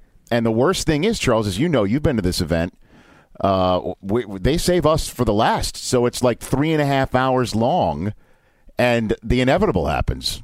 Well, you know what? I got to teach you a little trick. Please. Okay, I went to the Emmys like six, seven years in a row and lost every year. Mm-hmm. And then it sucks. You have to sit there and act like you're happy you just lost. so I quit going. And then now I won the last two that I Oh. didn't go. You can't go to the thing. That's the only way you can win. You know, Harry Carson finally got into the Pro Football Hall of Fame the year after he said, "I'm not coming anymore. I don't want to. I don't want to be nominated anymore." So you might be onto something. You know, it really sucks to sit there and you have to smile. It's kind of like you're at the Oscars. Yeah. And you have to, you have to sit there and act like you're happy that you just got nominated. I just, well, why don't you just want to get nominated? You want to you want to win at least one time. Of course, everyone asks me what my what my if I've written an acceptance speech because I've not I've been nominated three times. I did lose to Ernie one year, which is just to switch it up. That's great, but I mean, they, my, my my speech is clap and smile as Bob walks to the stage. That's what I write down on a piece of paper. Well, yeah. Listen, it was so funny because, like I say, I quit going. I went to like, like I said, I can't remember either six or seven years in a row when I got nominated, and I had to sit there with that silly look on my face. and then I say, I'm not going anymore. They're like, you got to go. I said, I don't have to go. It's not in my contract. I have to go. And now I've been blessed and fortunate to win the last couple. Mm-hmm. So I, I and I said, good, because I don't want to sit there with that silly look on your face, like, oh, just happy to get nominated. Who is the one you lost to? Was it Collinsworth? Who you lost to? I've lost. I lost to Collinsworth like uh, five or six years in a row, somewhere in there. So it helps that he's in the booth. I can't even believe they're giving us trophies to, to talk about sports. I'd be happy with just been paid to do it. Oh man, you're the and you're but you're it's it's worth it. You're worthy of it. You're the best because I mean you sit there and you're just yourself, which is not easy to do. It is not easy to do. Just be yourself and and you've you know and I feel that way sitting next to Dion. Charles, you've you've you've walked it. You know what I mean? You have walked it. So you can talk it and you could say you could say what's on your mind because you have that resume and that experience to back it up. I feel that same way sitting next to Prime every time. Well, well, you know, you guys guys got to have an excellent show. I'm, I'm a football degenerate. I, I just love it. Like yesterday, you know, watching all the, the last week of the regular season, it was unbelievable. They had so much excitement in those games yesterday. Try, you know, I tell people everything just felt perfect for the Chargers yesterday, and they still got them all. And I was so proud of the Kansas City Chiefs to deactivate all those players, and for those backups to go out there and compete like that. Man, that's just what sports is all about. And, and then I watched that entire Cowboys Eagles game Right. last night, and you got to feel. I feel for Tony Romo. Uh, I, you know, because it's just such a tough thing, you know, to get a bad break like that the, the last game before the regular season. And I thought Kyle Orton played pretty well if it did not have played all season. But just, just they got a bad break, and I feel for Jason Witten because I love watching Jason Witten play. Uh, but that was just a un- uh, that was just a really good game. But what do you, do you think Romo? Because I'm I'm a Romo fan. Um, I I you know I, I think he is not the reason why the Cowboys finish eight and eight every year, but he is the Cowboy quarterback. You know, with Aikman and Staubach being the lineage of this franchise, and he does just have this penchant to throw that pick with less than three minutes to go that either crushes the hopes of the team or allows the opponent to have life breathed into it. And I'm wondering where you, stand on Romo. I think Tony Romo gets a bad rap, to be honest with you. If you go back and you just look, they've had arguably the worst defense the last two years in the NFL. Probably the worst, to be honest with you. And does he, has he made some mistakes? I think when you're under so much pressure to have to score pretty much every time you got the ball, I think you do take some chances that you wouldn't normally take. I- I, do. I think when you're playing, the, the- you know, they obviously fired uh, Rob Ryan last year, and Monte Kiffin hasn't been it's been worse this year. I think when you have to score so many points every game, I think it puts you in an awkward situation. To be honest with you, and I and I think listen, I, it's not my job to criticize coaches, but I th- I don't think the coaches have done a fabulous job with the with the with the Cowboys. Because you go back to that Green Bay game, they had the huge lead at halftime, and for them to throw the ball just as many times as the Packers when you got a two touchdown lead, and all you got to do. Like Herm Edwards, I think is great on television. I think he is great. Mm-hmm. I do. And he talked about. He says, "I would have told my coaches at halftime, listen, man, we got a twenty-three to six lead. We're going to run the ball. We're going to run the ball." And if you go back and look at the stats, it's ridiculous for a team that's got a three touchdown lead to throw the team to throw the ball as much as the team that was had to throw the ball to, to try to come back. That to me I, that is a that's just a that's a fair criticism of the coaching staff. That was just ridiculous, to be honest with you. Yeah, and you're, you're talking about the offense, and it, it, the the league set another standard uh, for a fourth consecutive year for uh, the most points scored in a season. It just keeps going up and up and up, and yet you take a look at the teams, at, at, certainly atop the NFC, Seattle, San Francisco. Carolina, the Saints, those are the top defenses in the league. And I, I, you just wonder if defense really can win championships anymore. I know that's sort of a basketball term that defense wins championships, but as Warren Sapp says, it just gives you a chance. Now offense can win it for you. Would you agree with that? I 100 percent agree with Warren uh, because you know they've changed the rules. With the stat you just gave, I think they've been a little bit unfair to the defenses now. I mean, I think they they made it so offensive happy. Uh, listen, if you're gonna have to score, and I think if you look at the teams in in the NFC, the two best teams are probably uh, San, no, well, Seattle and San Francisco, who have great defenses. But I think if you can get 21 points or 24 points on those teams, I think you got a chance of winning. I do. I think they both are inconsistent offensively. I think if you look at throughout the season, they they both been inconsistent. I think if you can get to that magic number of 24, I think you got a really good chance of beating those teams. Uh, and Ward is 100% correct because the way the game is set up now, uh, you you really are at 21 points uh, if you can if you got a great quarterback or good quarterback.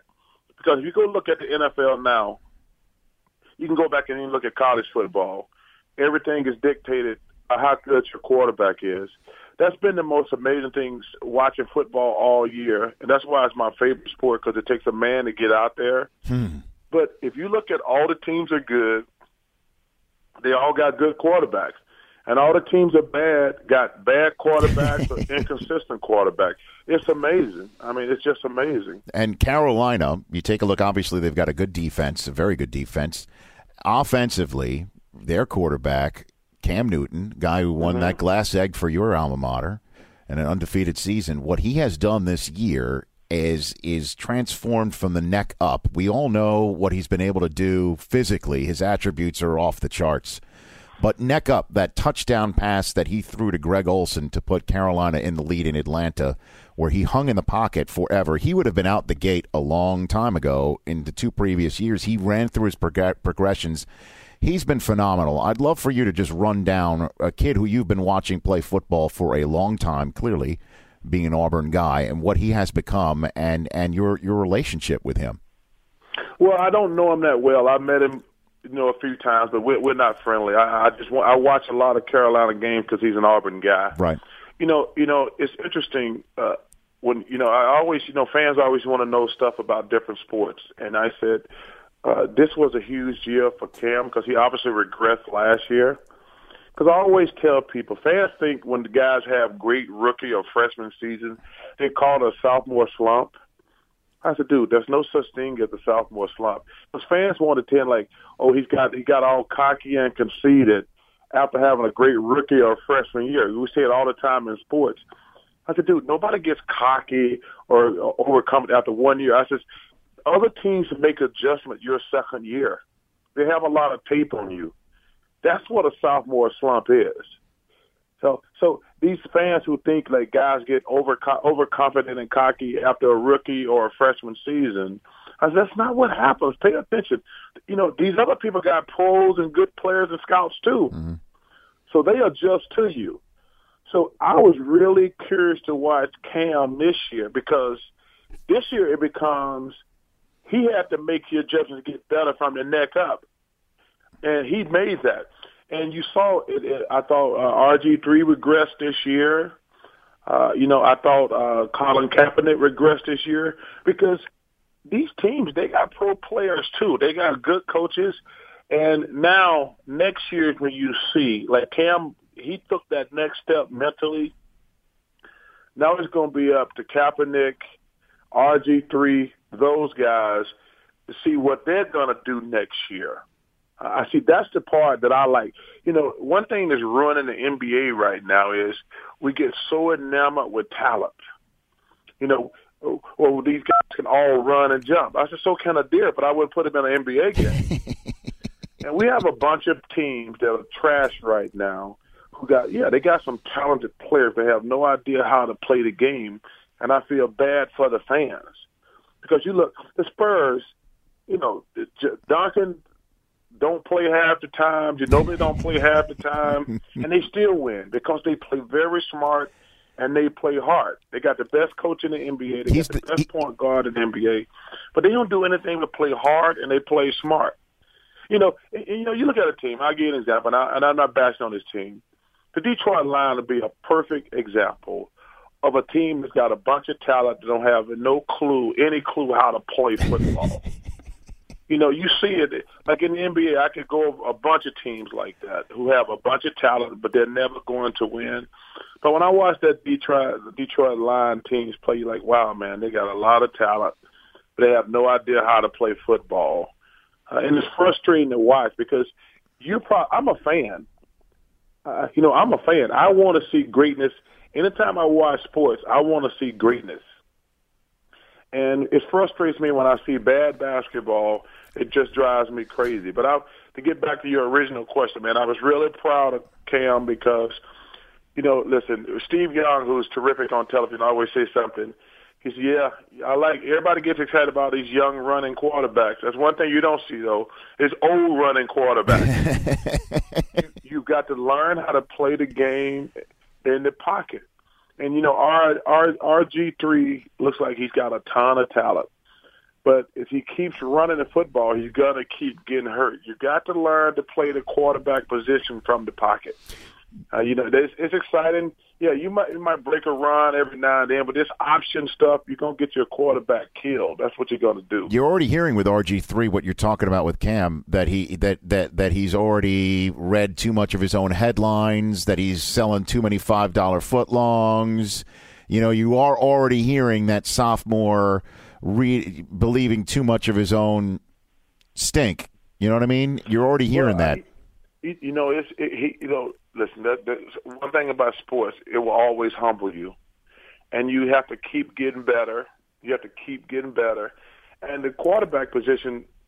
I don't like saying that, but it's probably the hardest position to play in sports because you have to have so much to do. And it's going to be interesting because it's going to be his third year.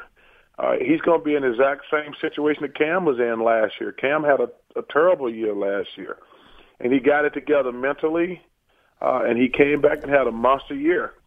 So now it's going to be a lot of pressure on RG3 to come back and, and mentally. But the number one thing, though, he's got to get rid of that football, man. He can't keep taking those hits.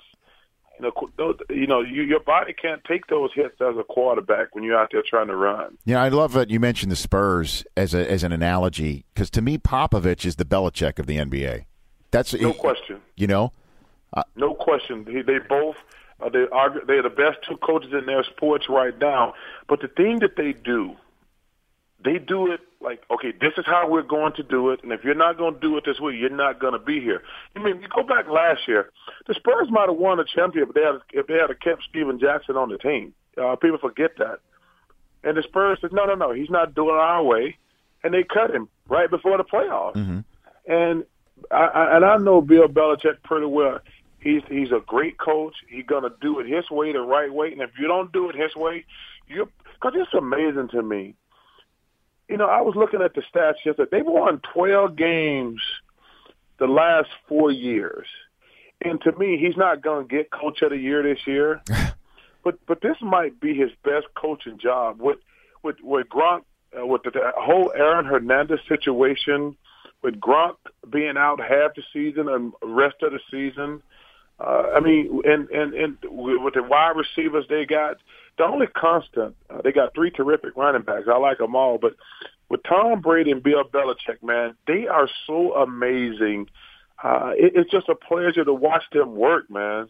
We talked about that last week. That everybody expects Belichick. You know, he's the modern day Lombardi. Everyone expects greatness out of him, or they just expect him to squeeze whatever pulp he can out of whatever players that he puts on his roster. But this this should not be taken for granted. I mean, every he rechanged his offense to have a two tight end set with Gronkowski and Hernandez, and he lost them both one forever and one for however long he can stay healthy.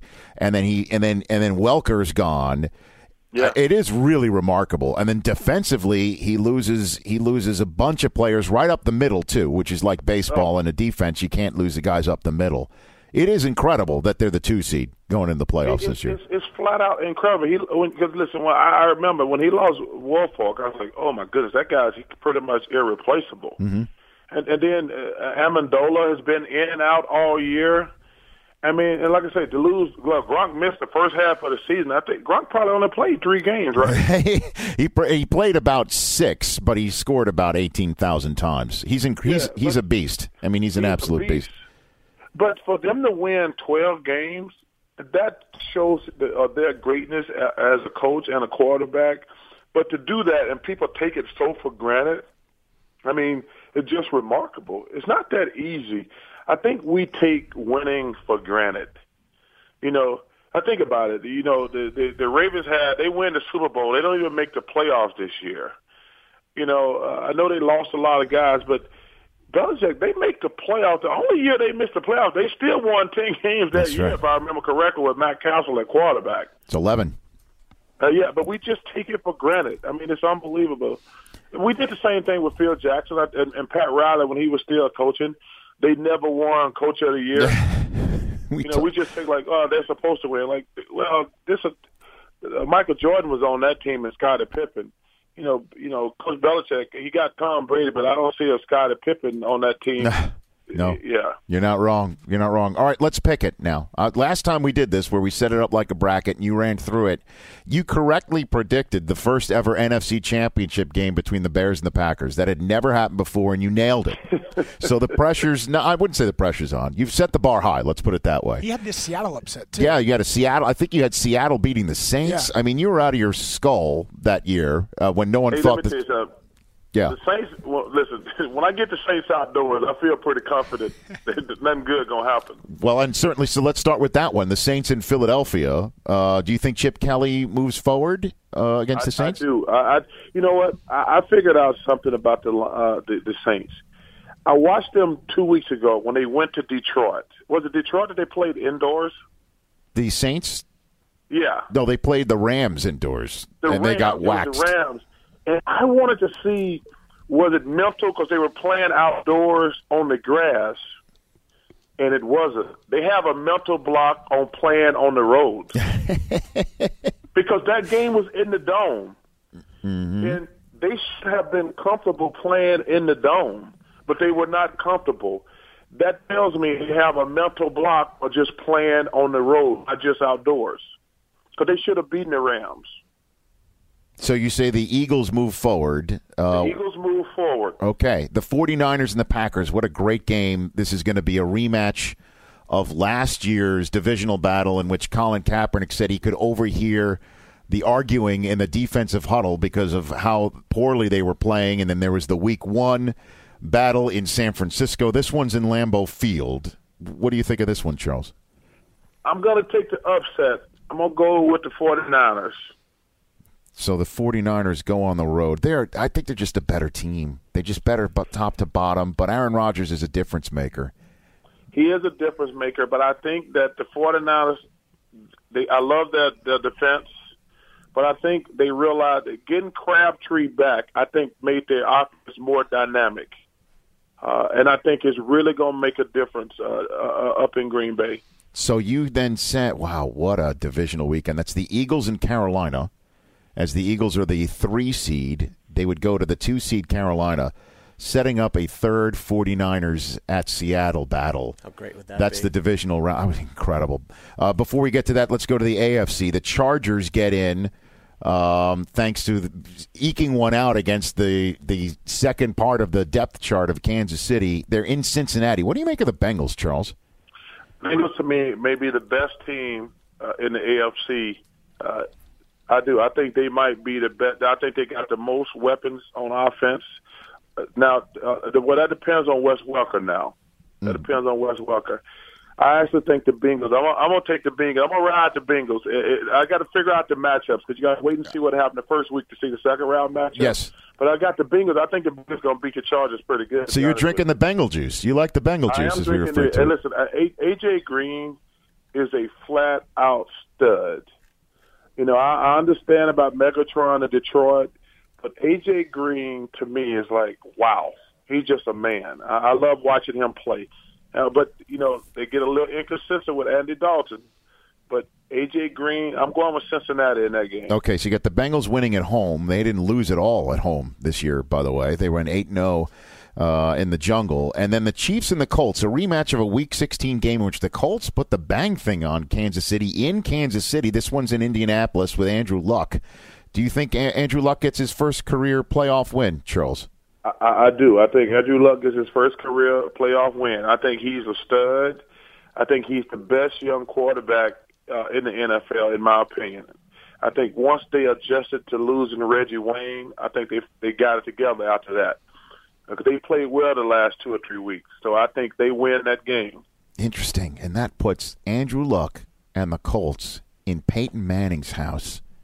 The Colts beating Peyton Manning earlier this season. That was in Indianapolis. But the guy who succeeds Peyton Manning in Indianapolis going to his house to maybe one and done him for a ninth time in his career, by the way. Nine. That's If you think about that, Charles. That's incredible.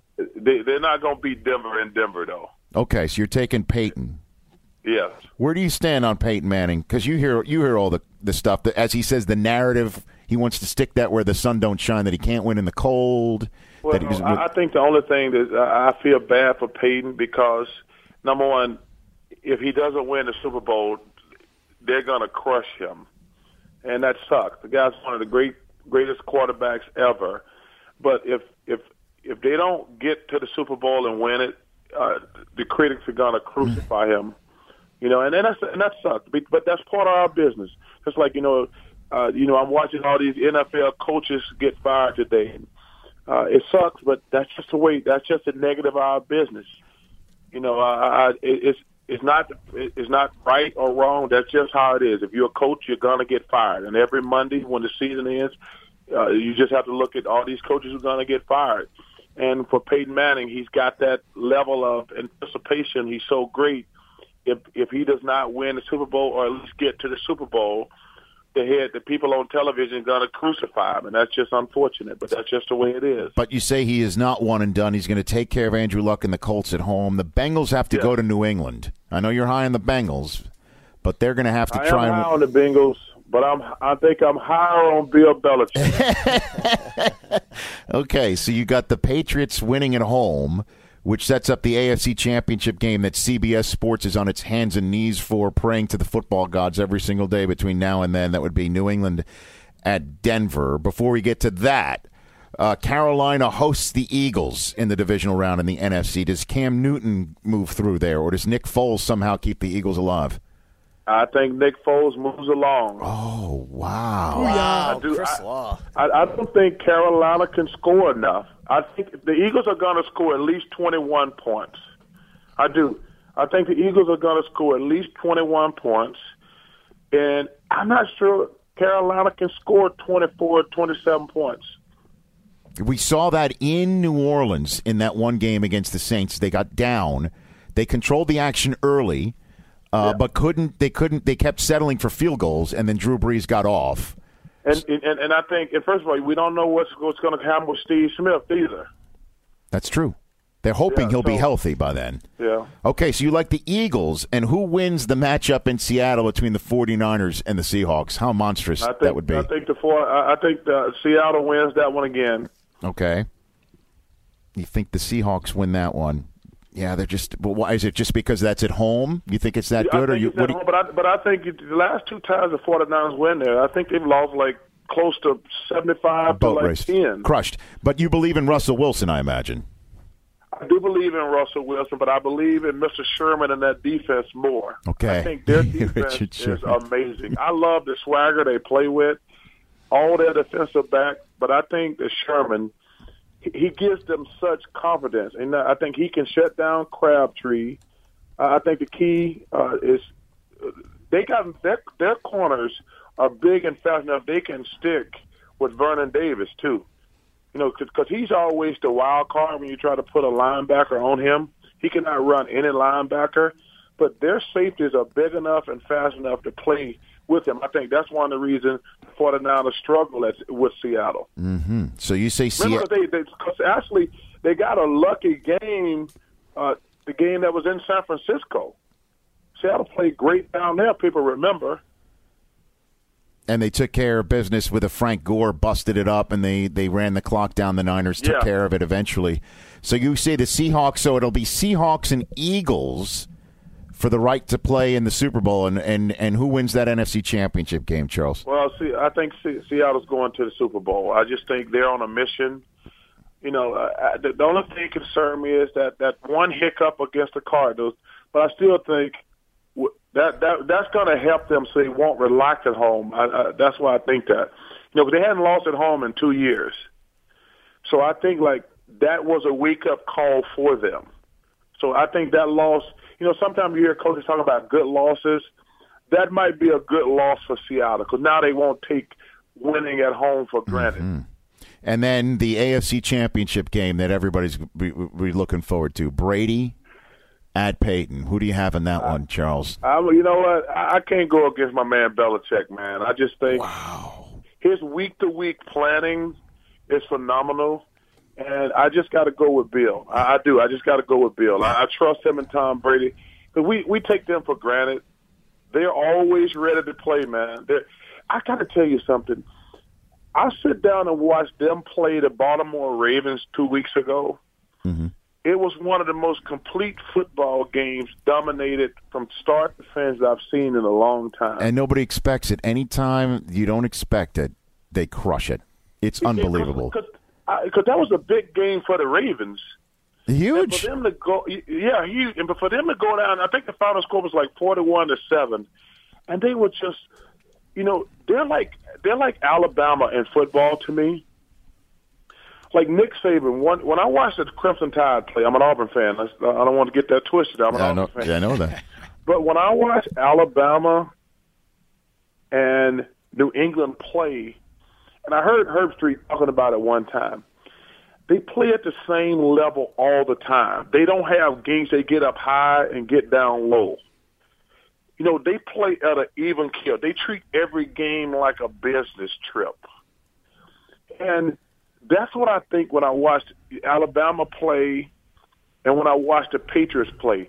They don't have games when uh, they don't have games where they're up and down. You know how like sometimes you get motivated for a game when you're playing against a good team, when you're playing against a bad bad team, you play down to their level. Alabama and New England play, and that's that's the greatness of Nick Saban and Bill Belichick. Like they have their team like it's a business trip. We don't get too high, we don't get too low. It's remarkable to watch them two guys coach. Well, it would be remarkable to see Tom Brady go for a potential fourth Lombardi trophy in the home of the Jets and also in the home of the team that's denied him his last two attempts at the Lombardi trophy in New York City and New Jersey in an outdoor Super Bowl, which we know Brady would excel at. And of all the NFC teams, I think that would excel in the cold weather. I think the Seahawks are. are are best built for it, even though the Eagles play in it and the Packers play in it. I just think the Seahawks are the most complete NFC team to do it. Who would win that Super Bowl? That rematch of last year's uh, regular season matchup that really, in a way, sparked the Seattle Seahawks with Richard Sherman. The uh, what the what was it? You mad at me, bro? Is it- You mad, bro? You mad, bro? As he said to Tom Brady afterwards. Who would win that rematch, Charles? To wrap this up. I, I, I got the Seahawks winning the Super Bowl this year. Okay. I do. I think Seattle's going to win the Super Bowl this year. Pete Carroll hoisting the Lombardi Trophy. Wow, that would be incredible. You just like that matchup. I, do like that matchup I, because I think it's going to be Denver or New England. I'm going with Belichick because I just think his week to week planning is just phenomenal, and but I just think Seattle, like I say, I, I just think that that defense they got, uh, you know, Marshawn Lynch is a beast. Russell Wilson, like he he does selective scrambling, and like those other quarterbacks are trying to run that little read option, gonna get killed. Russell Wilson, when he scrambles, it's just to get a first down, and it works. Because and, and I just I just think they're the team to beat this year. Well, Charles, this is awesome. Before I let you go, uh, are you confident about the national championship game against Jameis Winston in Florida State? Are you confident about it? Feeling good? You know, I prefer not to answer that question on your on your podcast. you don't want to make it known, or you don't want to throw it out I, there. I, I will, I, I, let me tell you something. I'm very concerned about Florida State. Uh, uh, they they are they are obviously you know we've had an unbelievable year. yes. Uh, but I, I'm not overly confident uh, against Florida State. I got to admit that. I, I'm gonna be there. I'm gonna be rooting for my Tigers, uh, but I'm really concerned about Florida State because I think the, the Winston kid. First of all, I can't believe we let him get out of Alabama. Uh, I, I can't believe we let him get out of Alabama. Mm-hmm. Uh, but uh, I'm really concerned about Florida State because when I watched them play, they look like an SEC team. You know, I never worry about some of these teams that we play because when I watch SEC football, whether it's Alabama, Auburn, LSU, Texas A&M, teams like that, Georgia, I see big, strong, physical everything.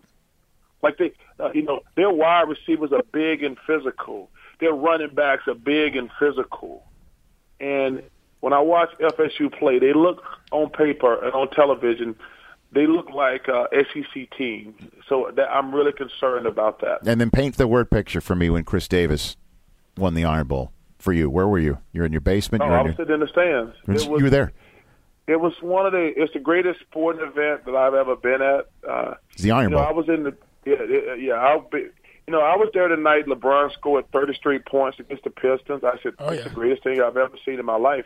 In the Eastern Conference Finals, like like when he was playing for the Cavs, he scored 33 points. I said, "This is the most incredible thing I've ever seen in my life," and um, that was the greatest thing I had ever seen until taking that kick back uh, in the Iron Bowl. It was it was it was surreal to be honest with you. We were kind of in shock. Uh, you know, you know, like it took us a few seconds to kind of comprehend what had just happened. To be honest with you, Charles, thanks for calling in. You're the best. Let's let let's do Oh, this more often if that's okay. anytime, my brother, you just let me know. Happy New Year to everybody. Same to you, Charles, and enjoy the national championship game. Thank you very much, War Eagle. All right. That's Charles Barkley on the Rich Eisen podcast. Charles freaking Barkley, everybody. Charles Bar- You know, it, it just it just shows you when you combine a world class athlete with a world class ability to communicate That's exactly what he is. and the biggest personality you can ever find. He he is in he's in that rare he's in that rare territory though of he can get away with more than most because he is who he is. Well, He- that's he's, why I was com- true. that's why I was comparing him to Deion. yeah, I you mean, Irvin's right. another another of that sort of personality in that regard. Marshall's been there and done that and walked. Up. He's another guy that sits up there and he can he can say whatever he darn well pleases because he's walked it. Yeah. But in terms of personalities, you know what I mean, like gr- large personalities. Him and Deion are, are are as close to anybody that I've come across. Irvin, obviously, he's a he's a large personality too. But I I mean, I met Charles for the first time. Um, the charity, the Jimmy V charity that ESPN is so closely associated with, um, has they have a great tournament charity every year, charity tournament, golf tournament in um, in Raleigh every year. Why, why around Raleigh? Because you because uh, NC State. NC State, yeah. Got it.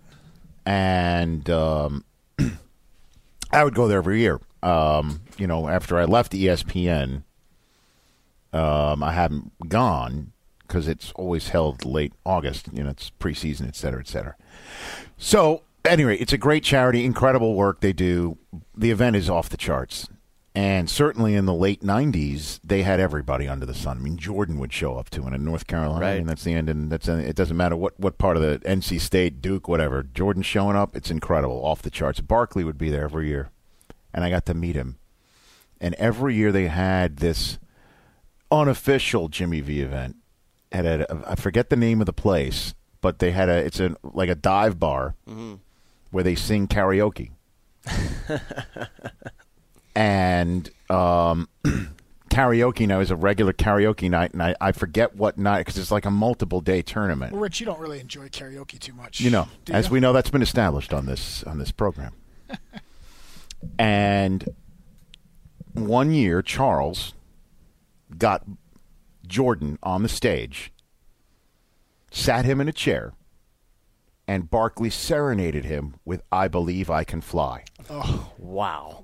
And it was one of the greatest things I've ever witnessed. As Charles said, that the Iron Bowl was the greatest thing he's seen that topped LeBron's 30 straight points against the Pistons. That is one of the greatest things I have ever seen. And this was late '90s. Is Yeah. probably post Space Jam because that song Well, was on the Space Jam soundtrack. But what I'm saying, what my point is, is that there's no cell phones, there's no camera phones, there's none Oh, of that yeah, stuff no back tweet- no, no, no, no, That's no, what no, I no, mean. no. So like. Now, if that happened, Yeah, it would on Instagram, immediately yeah, be sure. on TMZ and all that stuff. But now, like you, it's just a great it's story. a memory for you, yeah. Right. That's I, awesome. I, I, and I believe everyone prefers it that way. Although, I mean, that was. As you met, Charles, Charles can sing like his golf swing. I believe that. Don't attempt it. the Hank Haney uh, golf, the golf project, with Right. Hank So Haney good. with him, It was is- so good. But oh, Charles is uh, uh, when I met him for the first time. Uh, I also saw how you know he could get into sticky situations out and about because he was as accessible as anybody as I've ever seen. He there would always be these events, you know, behind the velvet ropes, the VIP areas. He never was in there. He was always in the mix, always with people, approachable, talking to everybody, a regular, regular guy Yep. who just happened to be one of the greatest basketball players and personalities that, that we've ever seen. You know, and I'd love to have him on once just talking about the dream team, all of that Oh, stuff. so many- But as you can see, he's a huge sports fan. Huge. Did Huge he say NFL fan. football was his favorite sport? Yeah. Did he say that? I think he said I've that. heard him say that many times. Yeah. I mean, And he know I mean, he could do he could do this. I mean, he can analyze. we should we talking should- about the matchups of the how the Seahawks secondary can handle the tight end position, right? I mean, it, that which, by the way, is going to be a crucial aspect of a Super Bowl matchup should they meet with Denver. Should Julius Thomas need somebody to cover to mark him, right? As he mentioned, how Vernon Davis can be handled by Seattle, for the lack of a better phrase, better than other teams because of the matchup. That that would come in handy if you're facing a Denver team. yeah, Ooh, with weapons everywhere. and Welker back, cleared to play also, so he'll be back. So that was fun, fun, fun, fun, fun. Yeah, Yeah, he also called ones. out Jim Schwartz. I, I, I- you know, saying basically that, that you have that roster, you have all that talent, you can't coach Oh, it. as you know, Kurt Warner called uh, our, our friend Stafford. Stafford the most undisciplined quarterback in the league. yeah. Well, Housekeeping, housekeeping. Well, Rich, breaking news here into NFL Network: the two, the uh, November MVP winners have been announced from the Los Angeles office From the And, uh, Commissioner Awards? From the, Am and, I uh, on there? you- You're not on here. No, it just came out. Yeah, there's uh, six people from the Los Angeles Yeah. office. I had a bad. Uh, I, had Rich a, had a bad November. you had a bad November. Had a Yeah, bad- I had a down November. Oh, okay. All right. Maybe Well, Rich- December will be better. Rich, December. you can finish December strong with a great close to this podcast. Yes, this is the last broadcasting I'll be doing in December. That is true. And it's funny how Barkley reiterated our point from last week. Well, Bella, he even said, remember we were talking about how many Coach of the Years did Phil Phil Jackson, win? Yeah, one man. Yeah, but when you you got the rings, when you've got the That's accolades, right. when you're the face, By the way, You way, don't get the- you my, don't- my you coach don't of the year. it. Pick, my coach of the year pick Belichick. Mine uh, was Chud, so that went. was it really? that was a dud.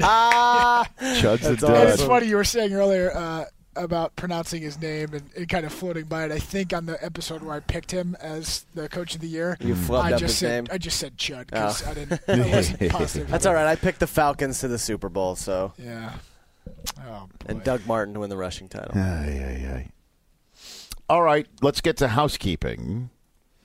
So uh, we're con- we're continuing the weekly pick 'em. So we're not done yet. I can catch you guys. You can still catch, actually. Yes. I picked up a game on each of you You did. this week. Did. I'm one behind Brockman, I think. as Okay, well. so I can get you. I can get you. So let's pick the games this week, shall we? Yeah, let's do it. Let's, pick the games this week, shall we? Let's do it. All right. The Chiefs at the Colts. Who wins this one?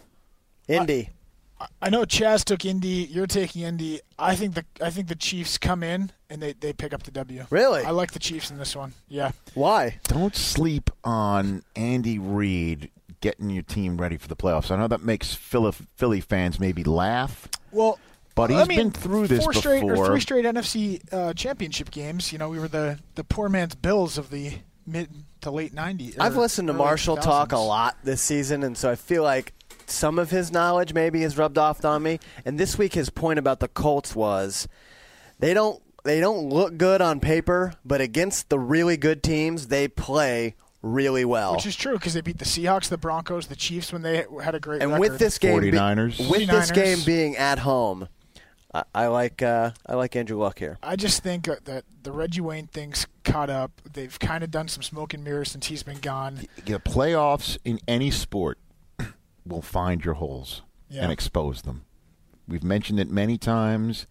Yasiel Puig can't hit the cutoff man. How many times did the Cardinals put one in the right center field gap or hit a single Although- through the hole on the right side Pedro- and hit Puig? I mean, if your if your point guard cannot handle the pick and roll defensively, you're going to get hammered. True, but Pedro Serrano dropped Jobu and hit the curve in Major League in the playoffs for a big win. Sage, sage response. You know, Long. just saying. So you guys are going split, and I I'm gonna go. You know you want to Oh. go Chiefs. I saw that reaction. I did think that, but I'll. I'll there's gonna be a road Go win. Colts. I would, I'll pick up another one. There's going to be a road win, and I know who my road pick is. Okay, but I'm gonna go. I'm gonna go Colts. Oh, You're lone wolfing. Saints Eagles. Saints and the Eagles. It's man, is it time for the Saints to win a road playoff game? And I just feel it, man.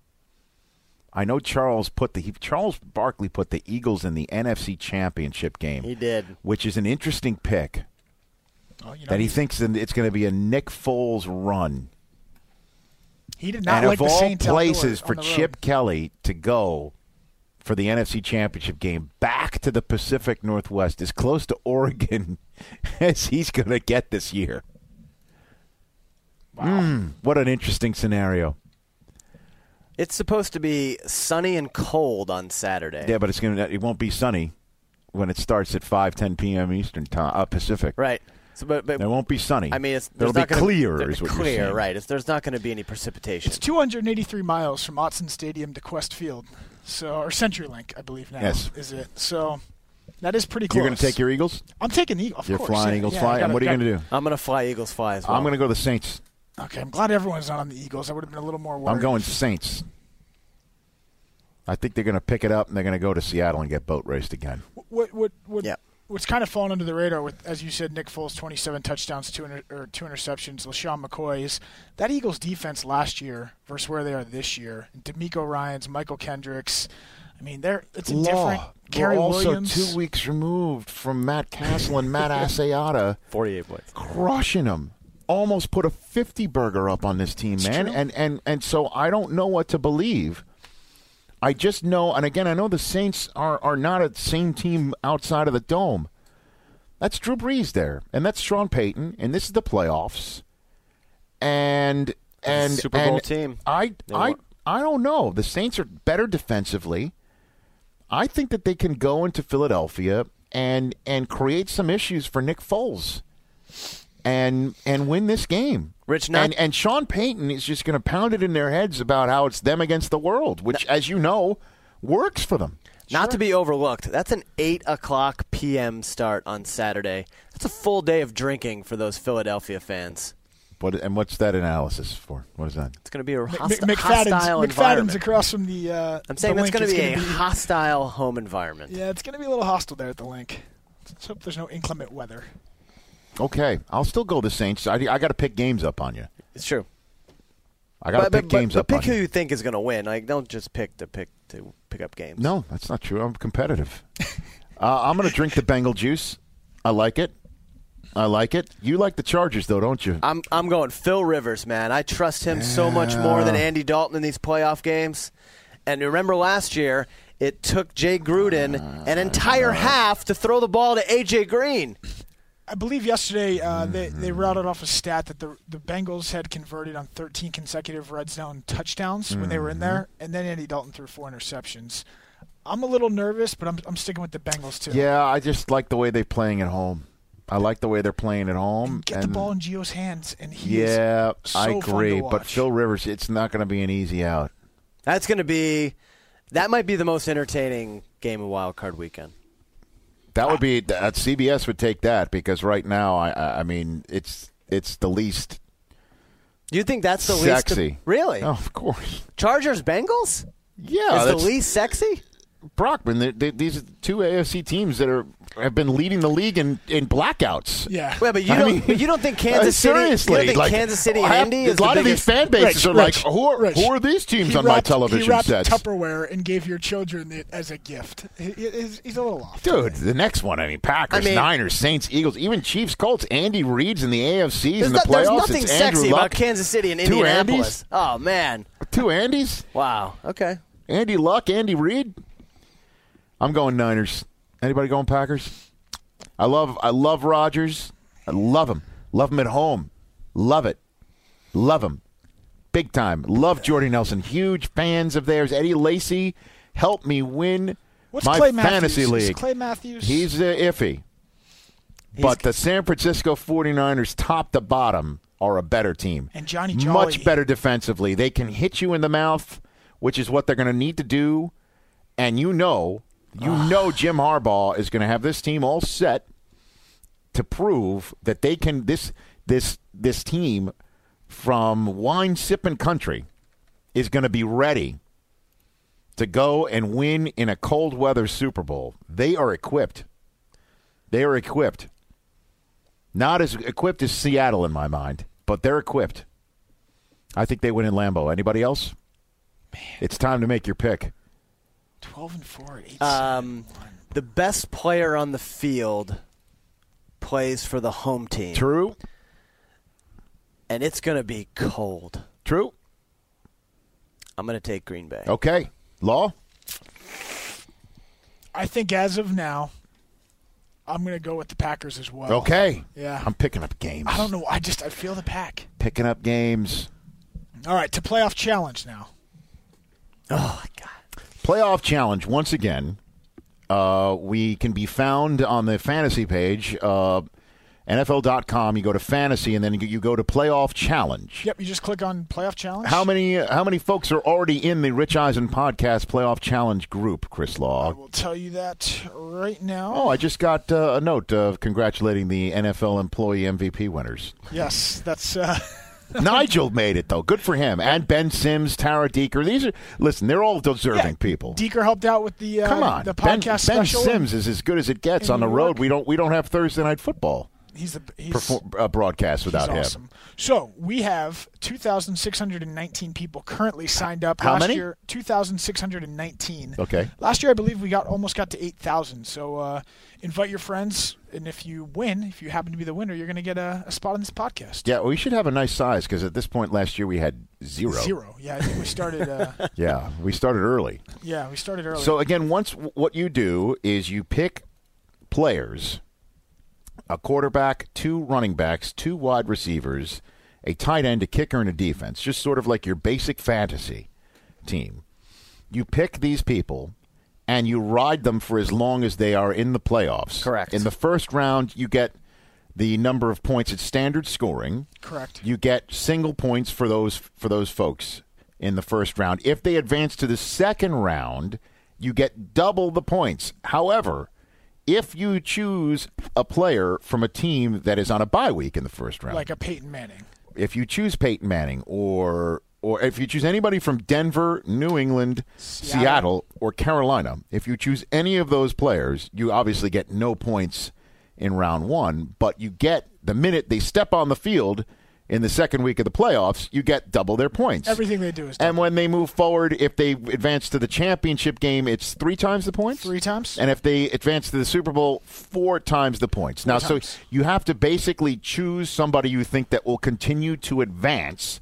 And the best thing that you can do is choose somebody who can advance from the wild card round because that way you get four times the points when they reach the Super Bowl.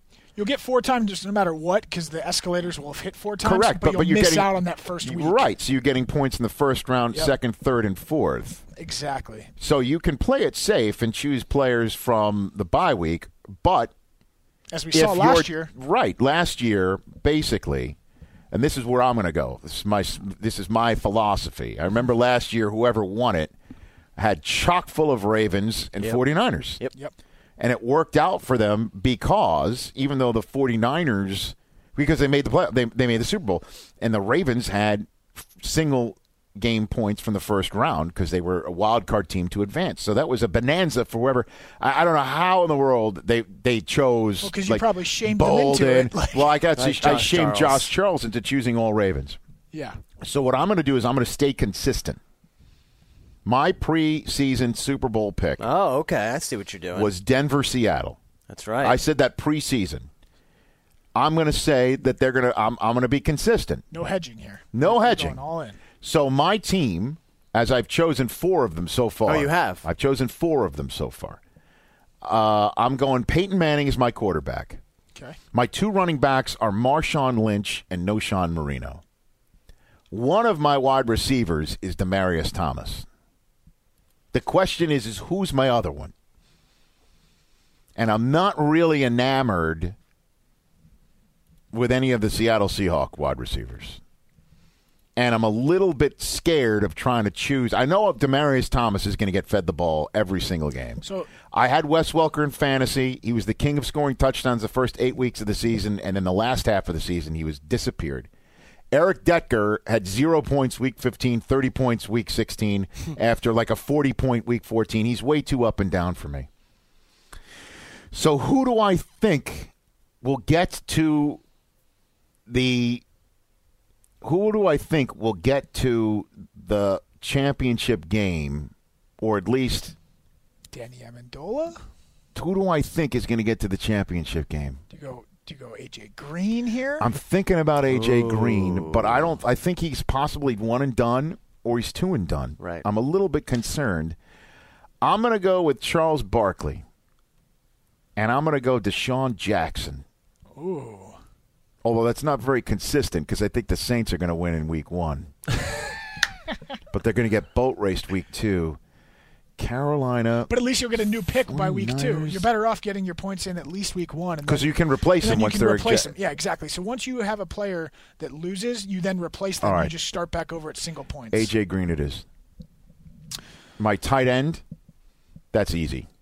That's Julius Thomas as the day is long. No, but you but you know Jimmy Graham even though you picked the Saints to win. Correct. Because see, I didn't go Jimmy Graham because I'm picking the Saints to lose week one. I'm going I, I don't think Jimmy Graham is going all the way to the Super Bowl. I think Julius Thomas is. Got it. My kicker, that would be Matt Prater. And my defense, we all know what that is. Come Se- on. Seahawks. Please. End the story. That's who I'm taking. End the story. Matt Prater is my kicker, and the Seattle defense is my defense. And if uh, these teams lose, I'm finished. You're but if they go, I have a chance. I have a chance, and I'm in. There you have it. What's your team, Law? I went with uh, quarterback. I went confident with my uh, my Eagle. I took Nick Foles actually because I think that as we've seen it, the chalk is what you said. The the Broncos and Seahawks.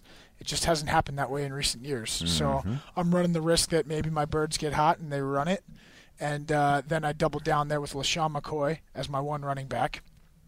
So I'm I'm safe there where I can re up. I took Marshawn Lynch as my other running back. Uh, AJ Green and Demaryius Thomas at wideout. I followed your lead there. I, I selected last night Thomas and Prater and the Seahawks defense. Okay. Who do you got? Well, Brock? I'm uh, currently selecting But of what I, what I've got chosen, I'm going to double up because I was a lone wolf there with the pack, and I'm going to go Aaron Rodgers and Jordy Nelson. Which that's not a bad. That's the way you win the game. Is something like that. Picking a, a, a Uh, five seed. And I'm going to take LeSean McCoy and, and Lynch, like uh, like Law. I like Seattle's defense as well. Uh, my second wide receiver is what I'm uh, currently Yeah, that's what stuck me. currently going for uh, right now because I want to be consistent and take someone on a team that I think is going to advance. But do I do it with one of the wild card teams? Like, do I go Keenan Allen maybe, like a little sleeper if I think uh, the Chargers are going to win, or do I do go? it. Do it. This is this this sounds like um uh uh what what's the uh who wants to be a millionaire? Yeah. Where these people I'm just these kinda people sound out and like, you're just like, and you're just screaming at the television like, set "Yeah, like do freaking it." do it. Right, right, right. Or do I take do I take Edelman, Edelman? Do it. Or I might just go Demaryius and play it There it goes. And play it safe. Good for you.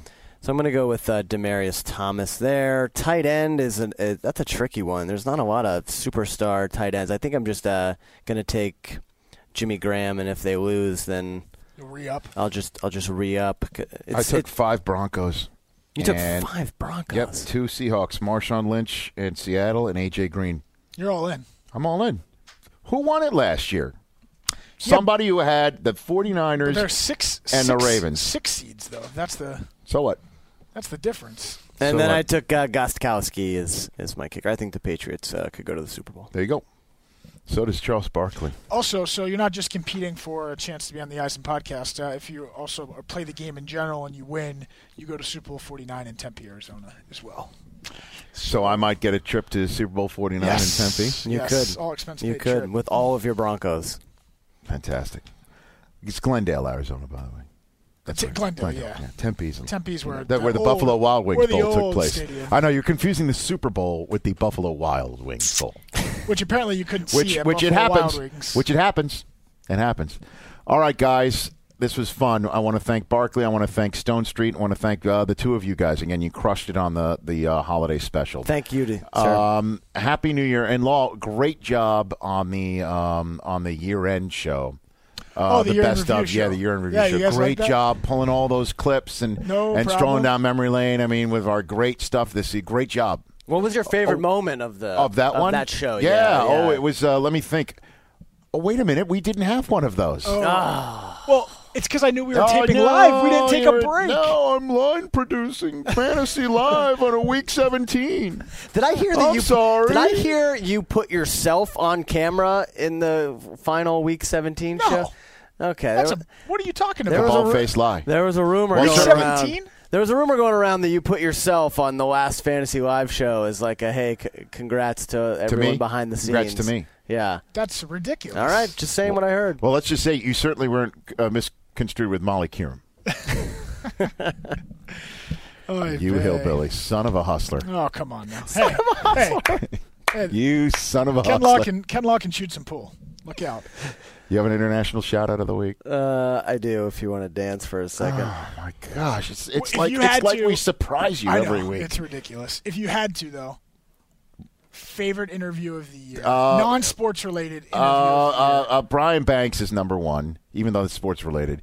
Uh, Vince Gilligan um, was was yeah. was was great. I think those are one and two for me. for Uh, Larry sure. David was off the charts. Our Anchorman show was fun. Yep. Um, I mean, even Gillian Jacobs was a blast yeah, coming in here talking. she's great. Uh, uh, Chrissy someone. Teigen. I think that's mine. Chrissy The Teigen. one, the one, bo- the one guest that Brockman booked. That's, Man, that's her- my favorite one. And Vince no, Gilligan. no, no, he, he didn't. He didn't Well, book I- her. He, I- he mentioned it to her. I she reached out. responded. Right. Then I closed the deal. Then you closed You know, By I the mean, way- I'm a, I'm a closer. Rich likes to butt in on my conversations on I do. Twitter with Rich I love Chrissy it. Teigen. it's a different type of block on Twitter. Rooster blocking.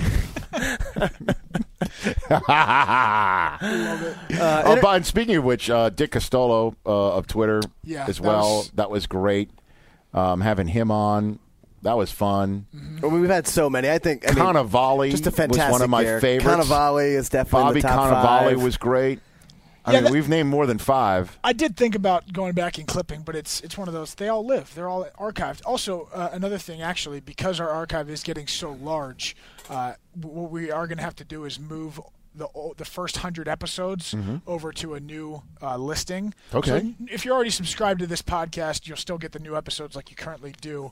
But How many point- episodes are we on now? Uh, we're almost. what I wanna episode is this? What episode number is this? I want to say we're up near the 250 or 260 range. Really? But um, Wow. probably gonna have to move that first hundred over, How do you like them apples? and then um, All right. you can still, if you if you are late to the show, you can. We'll give you the new URL for those, and you can uh, go back and find some of them. You have it yet, Brockman? Of course I do. uh-huh. Uh, Shane McGonigal at McGoogle11. He's from Ireland. He uh, That's odd. We were talking. I wouldn't have guessed that. We were talking about. Uh, I posed a question on Twitter about uh, what the what the best coaching job available was, and he thought the Browns good defensive pieces, plenty of picks, and a stud receiver. International shout out from Cavan, Ireland. All right. Shane McGonigal. Very good. Thanks, New Year's- everybody. New Year's Happy? New Year's Happy to New you Year's guys. to you guys. Happy New Year's to everybody out there. Thanks for listening. Appreciate you. Oh, we do greatly. And uh, just be safe. Be safe. We want you to make it in one piece to uh, Wild Card Weekend. For uh, at Chris Law and at Chris Brockman, I am at Rich Eisen for at the Eisen Podcast. Peace out. Stay listening to